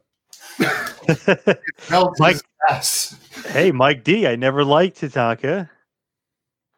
Uh, Tatanka the farter. That, that's a good one. Here's another one. Tatanka needs depends. You're getting a lot of support out here. I feel like it's like a two to one ratio. You're getting a lot of support. Uh, somebody here, oh, plus strong. I'd rather watch straight up Steve Austin than Miz and Mrs. I haven't seen either, so I can't really comment. But I'm I'm obviously a Steve Austin fan, so I'll agree with you. Yes, Although I try and distance myself from current WWE superstars, so that's the only reason I wouldn't want to watch straight up with Steve Austin, just because I I like to distance my thoughts about current wrestling, other than the promotions such as SWE Fury, PCW Ultra, Great North Wrestling. I have seen both shows. I will agree. I like straight up Steve Austin better. Uh, Miz and Mrs. is you know reality TV, but it's so scripted. It's just I don't know. It's a little cheesy. I mean, I love Maryse, but it's a little cheesy. You probably love Maryse as well. I disappeared for a second. I don't know if I'm back yet. Oh yeah, you're back. You are back. Okay. By the way, Miz and Mrs. often gets higher ratings than NXT. Yes, I've noticed that. Yes, for sure. Miz it usually kind of hovers around a million, so I mean, it does better than AEW as well. Yeah. Do you think Vince McMahon will ever do a shoot interview? Yes he's doing a documentary where he will be getting interviewed. I believe Bill Simmons is doing it, so he's definitely going to be doing a shoot style interview for sure. He's doing a uh, book too, so I'm sure he's going to do lots of interviews around that. Will he ever do one with me? Again, it depends. If I can never become, uh, I, I, I will never become Joe Rogan's level, but if I could get higher up, and it will be more of a benefit to him than a than a personal vendetta to do an interview with me. I'm sure he would do one, but he's 75 now, so who knows how much longer he's going to be around. Jerry Sags interview? Uh, I've I've interviewed Knobbs a bunch of times, so I wouldn't. I don't know if I'd want to pay Sags because it's a lot of the same stories. So if it was free, sure, I wouldn't say no, but I do know that I asked Jerry Sags for an interview once at a convention, just a couple minute one, and he said no. So I don't, I don't, I don't know. I was surprised that uh, that he wouldn't do one with me because Andrew Anderson, who was who I interviewed last night, was right beside him, and I'm friends with Andrew. And Andrew told Jerry, "Hey, Hannibal's a good guy," and everyone else. It was your convention, actually. Yeah, your yeah. New Jersey convention everyone did an interview with me there, even Billy Jack Haynes, other than I think Sags was the only one that said no. So I don't have any, I respect it if you don't want to do one for, with me for free, but I was a little shocked because I have done them with Knobbs and I kind of put over the nasty boys on my channel. So I thought it was a little strange. He has done a couple for Penzer on my channel mm-hmm. when uh, Penzer has done interviews for me. So, but yeah, to answer your question, I don't know. I'd love to. Get, I'd love to get Sags too. I've had on Knobbs. I would love to get Sags for uh, for sure. Probably the same reason. Yep. Do you think Bruce Pritchard is full of shit? He exaggerates and has his own spin, just like everybody does. But I don't. I'm not an anti Bruce Pritchard person.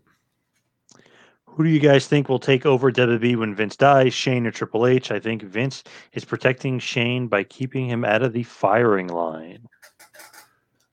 I don't know what you've heard, John, but I believe it's Triple H and Stephanie that are the next in line to the throne. I'm hearing Stephanie more than Triple H uh, for sure. Yeah. Well, they're married, so yeah, they're going to be. Yeah, yep. What about Typhoon interview?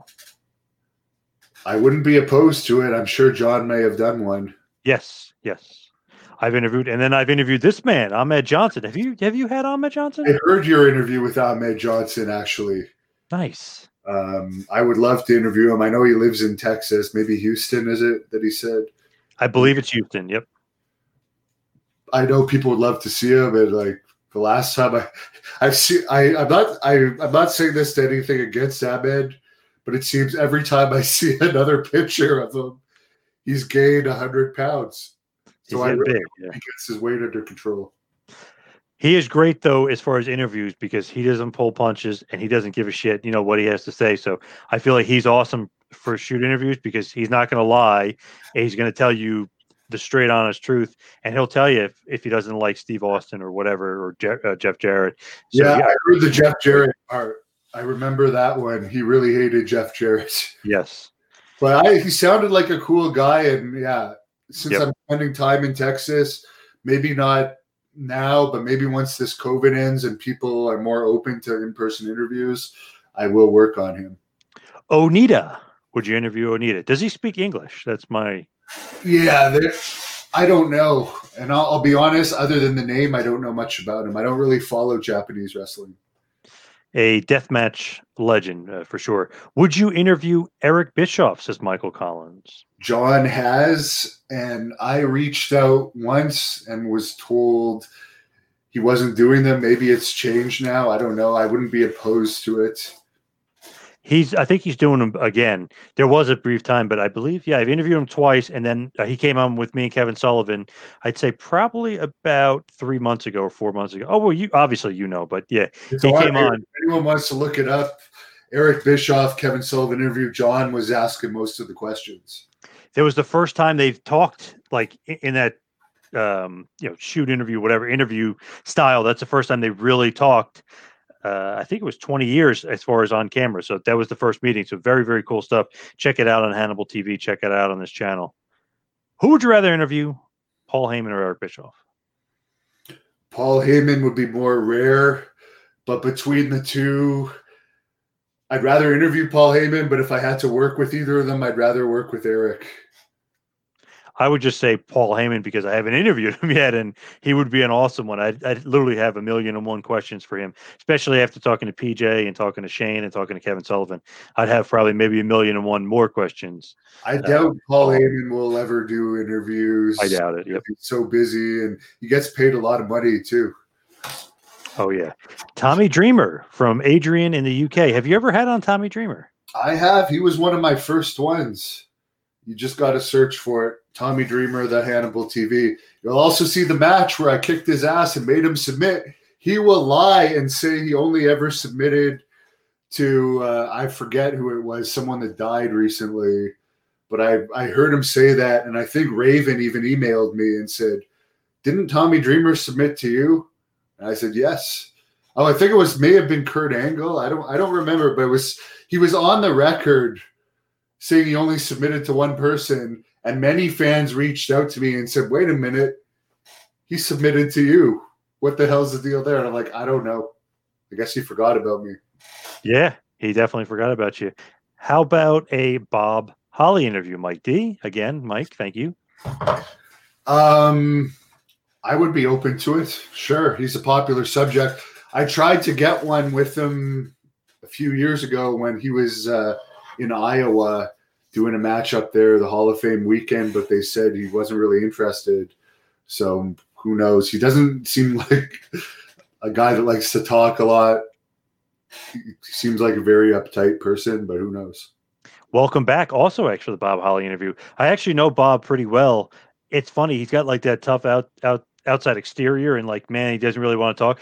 But I was busting his balls enough, and he's like, "All right, man, let's just do the interview." He goes, "You've asked me enough times. Let's just do it." So I was lucky enough to get him on, even though at, at first he was, like you said, very apprehensive. It was almost like, "Come on, John, stop bothering me. I'm not doing it." And then finally, he like, you know, broke. It's like, "All right, let's do it." And he had a lot of good stuff to say. So definitely check that out on the uh, TMPT feed. Made a lot of money too. Yeah, check it out on the TMPT podcast. But he was in WWE for so long. I'm sure if he saved his money well, it's like he doesn't want shoot interview pay because they do get you in trouble. By the way, like Yeah. they get you in some trouble, which is one of the reasons why Shelton Benjamin said no. He wrestled for Great North Wrestling, but he wouldn't even do a five minute interview with me because he knows that I could ask him something that could have prevented him from being rehired. Yes, So- definitely. Would you be interested in interviewing some uh, current New Japan Pro Wrestling stars? Some have wider international appeal, perhaps. That's from Catherine Dixon. Again, thank you, Catherine. I don't really follow the New Japan product, to be honest with you. Oh, you need to. It's vastly superior than uh, the other stuff that I that I've seen as far as current wrestling. And it's funny they always have better wrestling. No matter they lose Omega, so what? Jay White comes in and he's great. It's, I feel like if you're into like actual sport pro wrestling, you love New Japan. And some of those guys are great to interview. Like Juice Robinson, I feel like he'd be a great interview. Rocky Romero is great. Uh, Bad Luck Fale is great. Tama Tonga. There's a couple of really good ones I think that you would probably uh, Someone, do well with. Tama Tonga, Haku's son, of course, he would be on. He would be the guy I would interview. Uh, I have followed him a little bit. And of course, I'm sure your Haku's son, people would love to hear the stories. Here's a good question for pro wrestling to find. Out of the wrestlers that have passed away that you didn't interview yet, obviously, um, you never got the chance to interview, who would you like to have interviewed out of those that have passed? I was just thinking that, about somebody recently, and now it's slipped my mind. Uh, I don't know why it slipped my mind, but there was someone that died recently that I was thinking would have been a great interview to get, and it was unfortunate, but the name's not coming to me. If it comes to me in another few days, I'll I'll mention it. But there was someone trying to think of the big names that passed this past year, but one guy I really wanted to redo was Kamala because he had an air conditioning on in his trailer, which he couldn't turn off because of his health. But unfortunately, the air conditioner sound like kind of ruined the interview in some ways. So that was one that, of a guy that passed. But uh, Lou Thez, that's a long time ago, but Lou Thez I would have liked to interview. And by the way, my water's going through me, so uh, I think we'll have to wrap this Yeah. up soon. But this has been uh, very interesting. And John, you know what? Maybe I'll run to the bathroom while John, you tell them about your podcast, Sure. Business of Pro Wrestling. Sure. Got a lot of stuff going on as far as the podcasts. You got Taskmaster Talks, Taking Your School with Dr. Tom Pritchard, Pro Wrestling 101 with Justin Credible, Triple Threat Podcast with Shane Douglas, Talking Tough with Rick Bassman, got the two man power trip of wrestling podcast, got the University of Dutch, got the business of the business podcast with Lavie Margolin. The, as far as that question, as far as dead wrestlers, I would 100% think of the Macho Man Randy Savage. Would have loved, loved, loved to have interviewed him. Obviously, Ultimate Warrior, Rowdy Roddy Piper. I mean, there's a bunch of them, but Macho Man definitely sticks out above everyone else for sure. Also, you can check me out on Vince Russo's The Brand. I got a lot of stuff going on over there as well. Check them out on the Realm Network too. I got a new interview series I'm working on called John Paz Versus. I will be interviewing a lot of different people. Got an interview coming up with Vince Russo himself. Got an interview coming up with Jason Sensation, who is a good friend of Hannibal. And he actually tells a really, really good story on Abdul the Butcher about how Abdul the Butcher basically cuts him up pretty damn good in that match. I don't know if you've ever seen that Hannibal Jason Sensation versus Abdul the Butcher. Abdul the Butcher cuts him in the head about 14 times. Uh, I have not seen it. I heard about it from Jason, but it's it's worth listening to. Great guy, funny guy, and I'm glad that uh, he's not getting arrested for threatening to bomb Raws anymore. um, what about Taz? Says the Guardian of Chaos. Taz, um, Taz. Actually, if you look at the video where I explain Taz's version of the uh, RVD situation with Taz, you can see he actually wrote a lot of comment responses in that. Uh, he watches my channel. He does not want to do an interview. Uh, he does talk to me, but he doesn't want to do an interview. Uh, the reason he says is he just doesn't do them. Interesting. Yeah, I, I, would love to get him on too. I've talked to him a few times, and he just said he wasn't interested in doing any interviews. So I was shocked though, and it's worth you fans go to look at that uh, where I kind of gave Taz's side of that situation, and it's I was kind of amazed to see that he's that he's actually responding to fans and kind of arguing with fans from his uh, account there. So it shows that that's still like a, a situation that kind of gets under his skin. And I do believe there's probably his side of the story, and I wish he would tell it to me. Um, I, pu- I put out his I put out his side from what I researched, but unfortunately he doesn't want to go on record and and stir that whole thing back up because obviously um, that's not something he's very proud of how that whole that whole thing went down. Yep. Uh, Jamie says Mark Lewin needs a shoot. He also sent 369 your way. Uh, definitely a legend. Definitely needs a shoot. That's a rare guy well, sure. he lives in Singapore, according to Kevin Sullivan. So that's I'm sure Kevin could hook us up if he ever comes to the U.S. Yep. Michael Collins, great question. I, I just asked Jason Sensation this. Does he do impressions of current stars? He does not do impressions. For some reason, he said he just can't do it. He said, like, you know, the Hogans and the legends in the world, they like get stuck in his brain and he feels something with the impression, like he wants to do it. He said these current guys are not lame, I guess, but boring almost to a certain extent. I guess you could say, like, he's not interested in doing a Seth Rollins just because he just not he's not invested in it. Like he's invested in doing Owen Hart and Brad and like he loves those guys. So he just for some reason can't brain to mouth. He just can't do current guys. And he says it's just hard to do but I asked him to do Piper on the spot, and like you know, you close your eyes, you think it's literally Piper. So he can still do impressions, just not the current guys. Yeah, he's a he's a funny guy, and it's amazing that he can do that. But I don't blame him for the current. They don't stand out as much uh, character wise. Yep. Uh, Ken Mantell. I'm sorry to skip over that. Uh, Ronaldo Reyes. Ken Mantell would be a good one for sure. He was yeah. a booker, obviously, in world class. Yeah, that's actually a good idea. I don't. He's one of those guys who kind of disappeared. Send strong. Look him up. Great North Wrestling gmail.com. Yes. Uh, Pliss, yes, no problem for following you. Um, anytime. Guardians of Chaos. John, what about Rikishi? I've had Rikishi on. Have you had Rikishi? I have not. I wouldn't be opposed to it. He was very good. I remember he was early because we set up a time and he was early and he stayed late. So I was like, oh, I always appreciate that. It's it's like a small stupid thing, but I always appreciate that and I remember that. And um, it's and funny. He, I'm sure you'll agree with this. A lot of the ones that are late or not on time are the guys that don't quite make it as stars. Where the big stars like the Rob Van Dams and the Bas Ruttens and the DDPs, they'll yep. be there on time. They have yep. those good uh, habits. Yep, for sure uh, I could. Oh my God! Just just thinking back about who wasn't on time, who it was, you could tell the professional guys. Like I interviewed Shawn Michaels before. You think Michaels was late?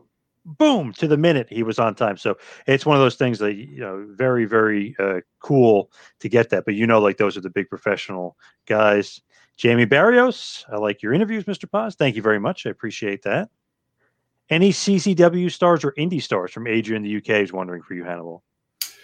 Well, Lufisto is the current Great North Wrestling Canadian champion. I've had her on, and she used to be a CZW star. I'm not a big proponent of death match wrestling because I don't think it pays the performers enough, and it's really dangerous to take those kind of risks. So I don't really want to promote that kind of stuff because I'm against it.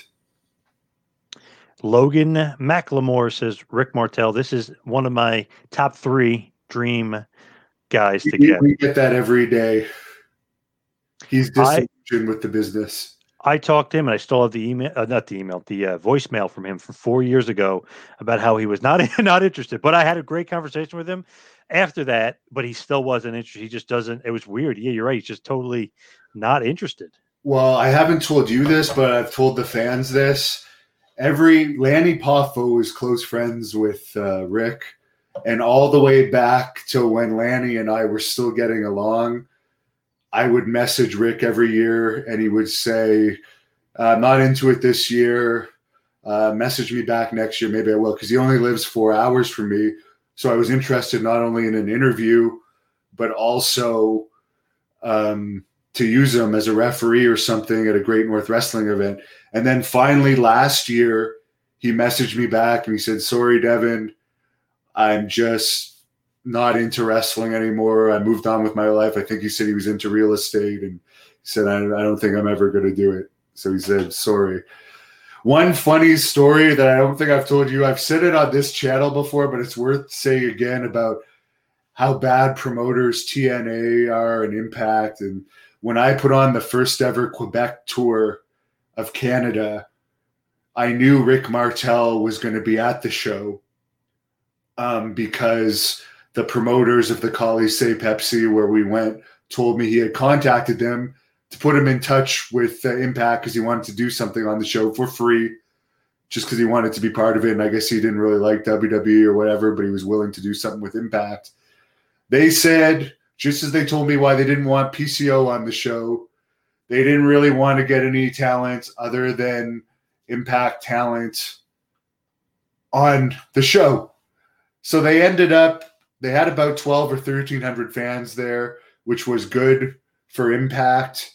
Yeah. But bad for a 22,000 seat arena where by the way Martel had fought Flair and had legendary WWE matches there. But in the end they end up doing something with Rick Martel on the show. He interfered in a Johnny Devine match or something. And it's like you could have had so many more people if you had promoted he was going to be there and had him involved with publicity only to say you don't want to use him and then you end up using him anyway. So that's a typical impact decision and it it still frustrates me to this day looking back on it since i was the promoter for that. Yep.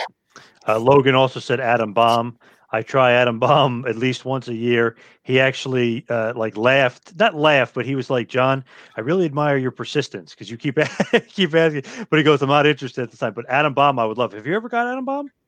I've had the same thing exactly. I think he responded once and then stopped responding. Uh, he was in the news last year being arrested for some fairly serious alleged crime. So yeah, I don't know if this is going to be the time. I would like to have Van Hammer on, another guy that was arrested last year, but I haven't pulled that one off either. I was actually on tap to interview him. I talked to him, we scheduled it and everything, and then obviously that incident happened and never get a return phone call since. But I, I want to try him again too, for sure. Uh, Jeff Miller says he's got Rikishi's info for you, so reach out to uh, Jeff Miller uh, for for Big Quiche. Welcome back, says Kid Cash. I've had Kid Cash on. I don't, I don't know if you have or not. I have not. The Clawmaster, Baron von Raschke. I would love to get him on. I have not had him on. I've had several interviews with Baron. If oh, up uh, Baron von Raschke, the Hannibal TV, search it on YouTube. You'll find a lot. He's a bit of a cranky character if you get him on a bad day, but if you get him on a good day, he'll do it. Michael Collins, who appeared to be the most intelligent person in and out of wrestling that you have ever interviewed. There, I've been I've interviewed uh, a former Canadian Minister of National Defense. I've in, I've uh, interviewed uh, Nick Pope last week, who was in charge of the British Ministry of Defense UFO office. Uh, both of those guys have to be at the top of the intelligence list uh, of people. And I actually think Paul Hellyer was also the uh, the uh, backup prime minister of Canada at one point in time, and he's he's been a member of parliament for decades. I think he holds one of the records of being one of the longest members of parliament here in Canada. So. Yes, I those those two would be up there, but as I continue to delve into that field, I will be uh, interviewing people from the science and astrophysics world. So, uh, yeah, they, they'd be up there for sure. Jack Victory, Terry Taylor. I've interviewed Jack Victory. I talked to Terry Taylor. He's not allowed to do interviews right now per WWE. What about you? Have you interviewed either one or both of these guys? Uh, well, Terry's always he always manages to keep a job in, in the office of every company imaginable. Somehow he's a great politician. Um, so no, I haven't interviewed him. Jack Victory, I've never met him. I wouldn't be opposed to it.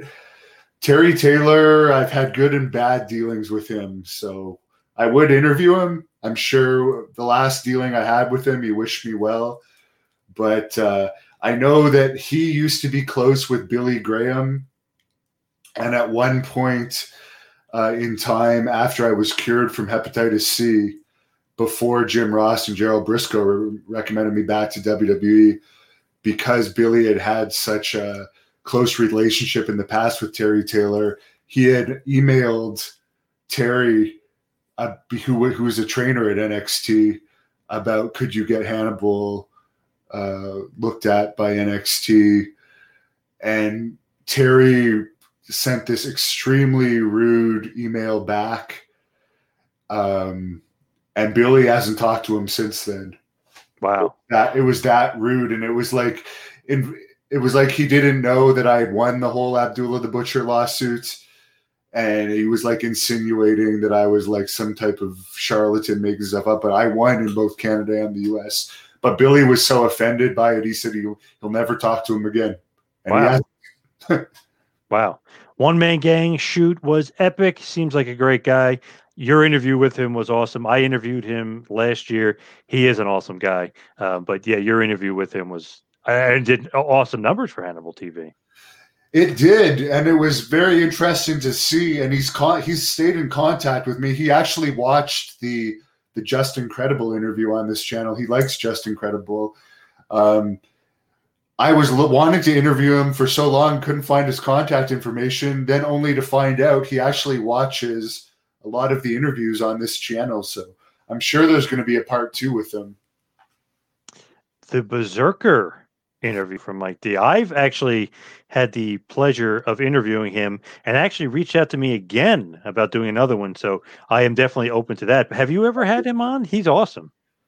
I listened to your interview with him, and I have to say it's got to be up there with Brutus Beefcake's interview with me for the most lies told in an interview.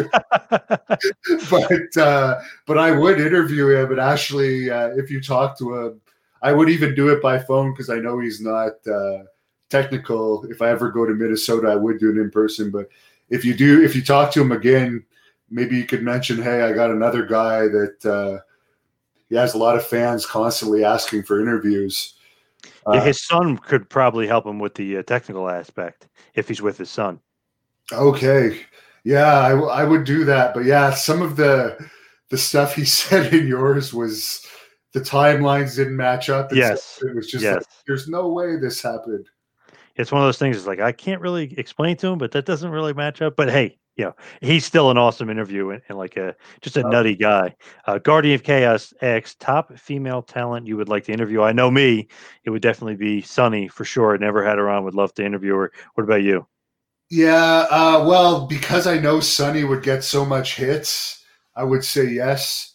She did politely decline to my last uh, interview attempt with her. Really? Wow. Okay. But it wouldn't be because I thought, want to talk to her because I find her beautiful or anything like that. It would be just because she's been such a popular topic on this channel Yep. that I know people would love to hear from her. And I hope she's well. Although I didn't enjoy when she worked for Great North Wrestling, she was not a, not very fun to be around.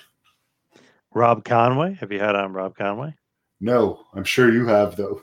Yes. You Dan- actually had a popular interview on here uh, with uh, Lance Von Erich, by the way, that I'll give a plug to now. It's also on your two man power trip podcast, but I wasn't sure what kind of a reaction it would get. But I think it has like 6,000 views on Hannibal TV, and it's an audio interview. Nice. Yes. Awesome that it's doing uh, well for you. I love it. Lance, super duper rare interview, and I don't think for whatever reason he does video, even though I heard he looks great. So yeah, I don't think he'll do Yeah, video. do video. Uh, he wouldn't do an interview with me, so that's why I reached out to you about getting it on there. But um, the one good point, and I did listen to that interview, of course. The excellent point that he made in that, which it it like set off a light bulb in my head because I just didn't realize it, is like the Von Erichs are the ones that exposed that he wasn't a real Von Erich, and it's like he never really did anything in wrestling after that, and they kind of exposed themselves as frauds when so many people believed in them by their defamatory comments about Lance when they should have just left it alone and said, "Yeah, he's injured or he's moved on somewhere else. He's wrestling in Japan, something like that." Because the internet didn't exist back then, but instead they wanted to expose that he wasn't a real Von Erich after saying for all this time that he was. So it just made it look ridiculous. It looked bad on, on them for sure. Uh, Weirzy again saying Danny Doring. Radio Radio says Steve Blackman. Blackman, I've interviewed Doring. Blackman, I would love. That's a rare one. Have you interviewed Steve Blackman? I got some feedback from him, but he was kind of in the Paul Roma category where the fee that he asked for was just so astronomical for what we make off of interviews and what's what's possible. As I'm still going to work on him. Maybe I can get him to do it for at a more reasonable price, but uh, if someone's asking for a fee that you know is going to be a huge loss, you just can't do it. Although I don't put Blackman in the Paul Roma category. I think Blackman is a great martial artist and had more potential than uh, he had the opportunity to display. Does Kurgan do interviews? Robert Maillet. He did one with Jacques Rougeau for Jacques Rougeau's podcast recently, and I told Jacques, I said, "Why on earth?" And it was a video interview. Did you do that in French? Because he had done some English podcasts. Because it's like you're just cutting down the amount of people that are going to watch. Because most French people from Quebec speak English; they would have watched it. Yep. Like to do it only in French, it was a little strange, and he I don't know. I guess maybe that's going to be a lesson. Same with the George St. Pierre. He told me he forgot to do the G- GSP one in English and they just went into it in French. And I'm like, you cut off your market there. And I don't know if he's going to re redo his podcast or not. I know he said season one is over, but I think if he had had uh, English interviews, it would have been more successful. Hundred percent uh, for sure. Del Wilkes, and then he also asks about Duke the Dumpster Droese. Have you had? I've had on both those guys. I don't know if you have. I have too. There's a very. I think I did one of Duke's first interviews. It was an in-person one since he reemerged from uh, his bad days, and it was very detailed. Dale, I did an audio one with. Maybe I would do a video one. Very, very nice guy. I actually felt bad for Dale and I do I am on Dale's side on this for for Tom Brandi masquerading as the Patriots. Yes. Like that is just a load of crap to me. That that Tom Brandi will come with pictures of Dale and all this and, and dress up like Dale and take bookings as Dale. But Dale Wilkes was the actual Patriot. It's, yep. It's crazy. He has been, I guess I guess he has to watch himself because he did get himself in prison once for for uh, past issues that he had. But like, if someone, I guess I have that issue because uh, Doctor Luther claims to be the death dealer, even though I'm the death dealer. But but for Dale Wilkes to have to deal with someone saying they were the Patriots, that's just beyond angering. I'd want to kill the person. Yep. Guardian Chaos says both are great guys. I agree. What about Perry Saturn? Mike S said. Have you ever had on? I never had on Saturn. We're supposed to. Fell through. Didn't work out. Have you ever had on Saturn? He's fell off the radar again. Someone asked Bill Apter about that. Sonny Onoo might be able to find him, but I know even Sonny had some trouble tracking him down. He kind of goes through periods where he like disappears. Jesse OG, did you ever have any run-ins or stories with Bruiser Bedlam, aka Johnny K-9? Well, he's passed away now, and he was the generation, a few generations before me. So by the time I got into the business, he had moved on to his his full time gang related stuff, and then then he was in prison for I think attempting to blow up a uh, police precinct here in Canada. But uh, I understand he was quite a character to say the least. Uh, what about Brooklyn Brawler from Welcome Back? He is another guy that's the the conversation I had with him. He came off as extremely arrogant, and he said he would not do an interview with me because he felt it would affect his book sales. Interesting. Did, he, did you interview him? Yes, I've interviewed him. He was pretty good. He had a pretty good amount of time. I think it was only maybe 35, 45 minutes, something like that. But he was pretty good. He gave me a lot of good stuff for sure. Yeah, there- I talked to him about both coming into Great North Wrestling and doing an interview at the same time.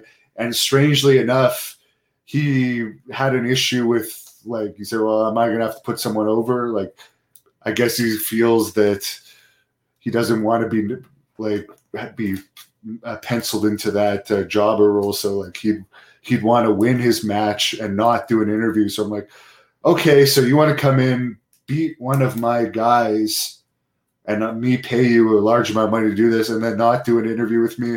Uh, I don't think really that's going to be beneficial to me. Goodbye. I agree. Are there any guys you passed on interviewing? Not that I can recall. Me neither. I've I pretty much say yes to everybody if if I can. I just I mean I'll interview anybody. I love doing it. I love the the business. I've Um, had some issues at places like conventions and Cauliflower Alley Club where like I'm really busy and people will say, "Hey, you got to interview this guy," and it's like, "Oh God." Like I've already interviewed so many people, and like I'm rushing to have to get back up to do a shoot, and I've been in positions where like I haven't, and I've had to rush through them, and haven't particularly wanted to do them, but I'll do them out of respect for the person. But I don't think I've ever said anyone willing to do one with me. I don't think I've ever said no. There's some people that want to come back on and on and on, and you just don't have the time, and they're not going to have the interest to continuously have on that I've that I've tried to delay or get the message to. If he could be serious for a minute, would you interview Lance Storm? Does that interest you? Definitely interests me. I'm I'm interested. Never had him on before. I would love to. he doesn't want to do one. He, uh, I guess he's got his deal with Wrestling Observer, and it might be the same thing for John that because of his affiliation with them, he doesn't want to do any interviews for anyone but them because he's a regular with for them. So maybe it could be that he saved his money well. He made a lot of money. So he again, he also might not want to ruffle feathers because I'm not known for. Uh, shying away from some of the more controversial questions. Yes.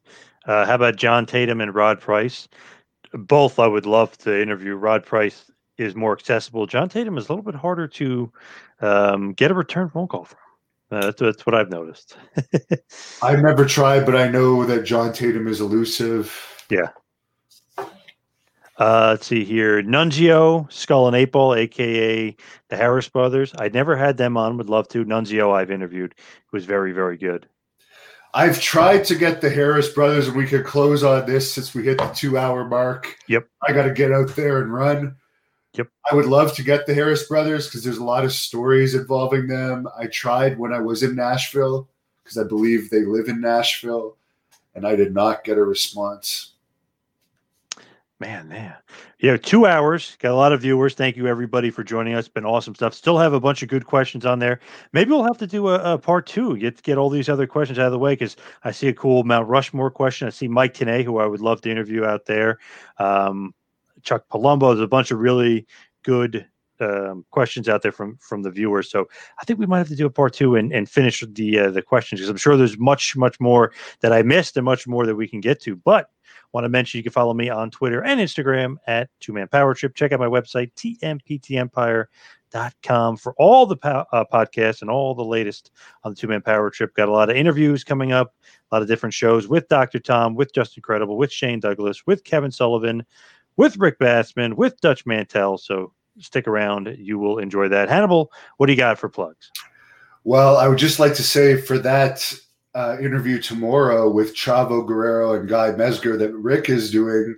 Yep. There's going to be questions potentially asked by you fans. Um, I think that's at what 6 p.m. Eastern tomorrow. It is at 10 p.m. Eastern. Oh, 10 p.m. Eastern. So it's going to be your time, fans that are watching now.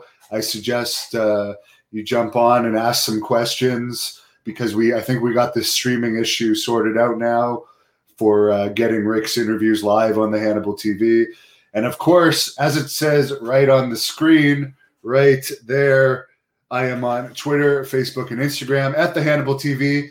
I highly encourage all of you to like the The Hannibal TV Facebook page. We are streaming our interviews ad free on there right now and putting up classic The Hannibal TV content. So go to Facebook, click that like button on The Hannibal TV. And if you ask me to follow you back on any of the platforms, I will, but only if you DM me because there's a hell of a lot of spam out there. And we have a Ted Arcidi interview coming up later this week. Renee Michelle coming up Thursday at uh, 3 p.m. Maybe we'll ask why the hell she's with Drake Maverick, that big crybaby. Just kidding. But lots of great content, even possibly Dutch coming up when he works for Nick uh, later this month. So lots of great interviews coming up. And John, thanks for doing this test with me. I, I can see the fans appreciated it. So we'll let you close this off. Thank you, everybody, for joining us. Really appreciate everybody tuning in. We're going to have to do part two, I think. So thank you, everybody. Have a good one. See you around, folks. This has been a John Poz Power Trip production in conjunction with the Two Man Power Trip of Wrestling. You could follow us on Instagram and Twitter at Two Man Power Trip. You could check us out on Facebook. You could subscribe on YouTube. You can go to patreon.com slash TMPT Empire to become a patron and also check out the website tmptempire.com and buy a shirt at prowrestlingtees.com. Two man power trip where the power lies, brother.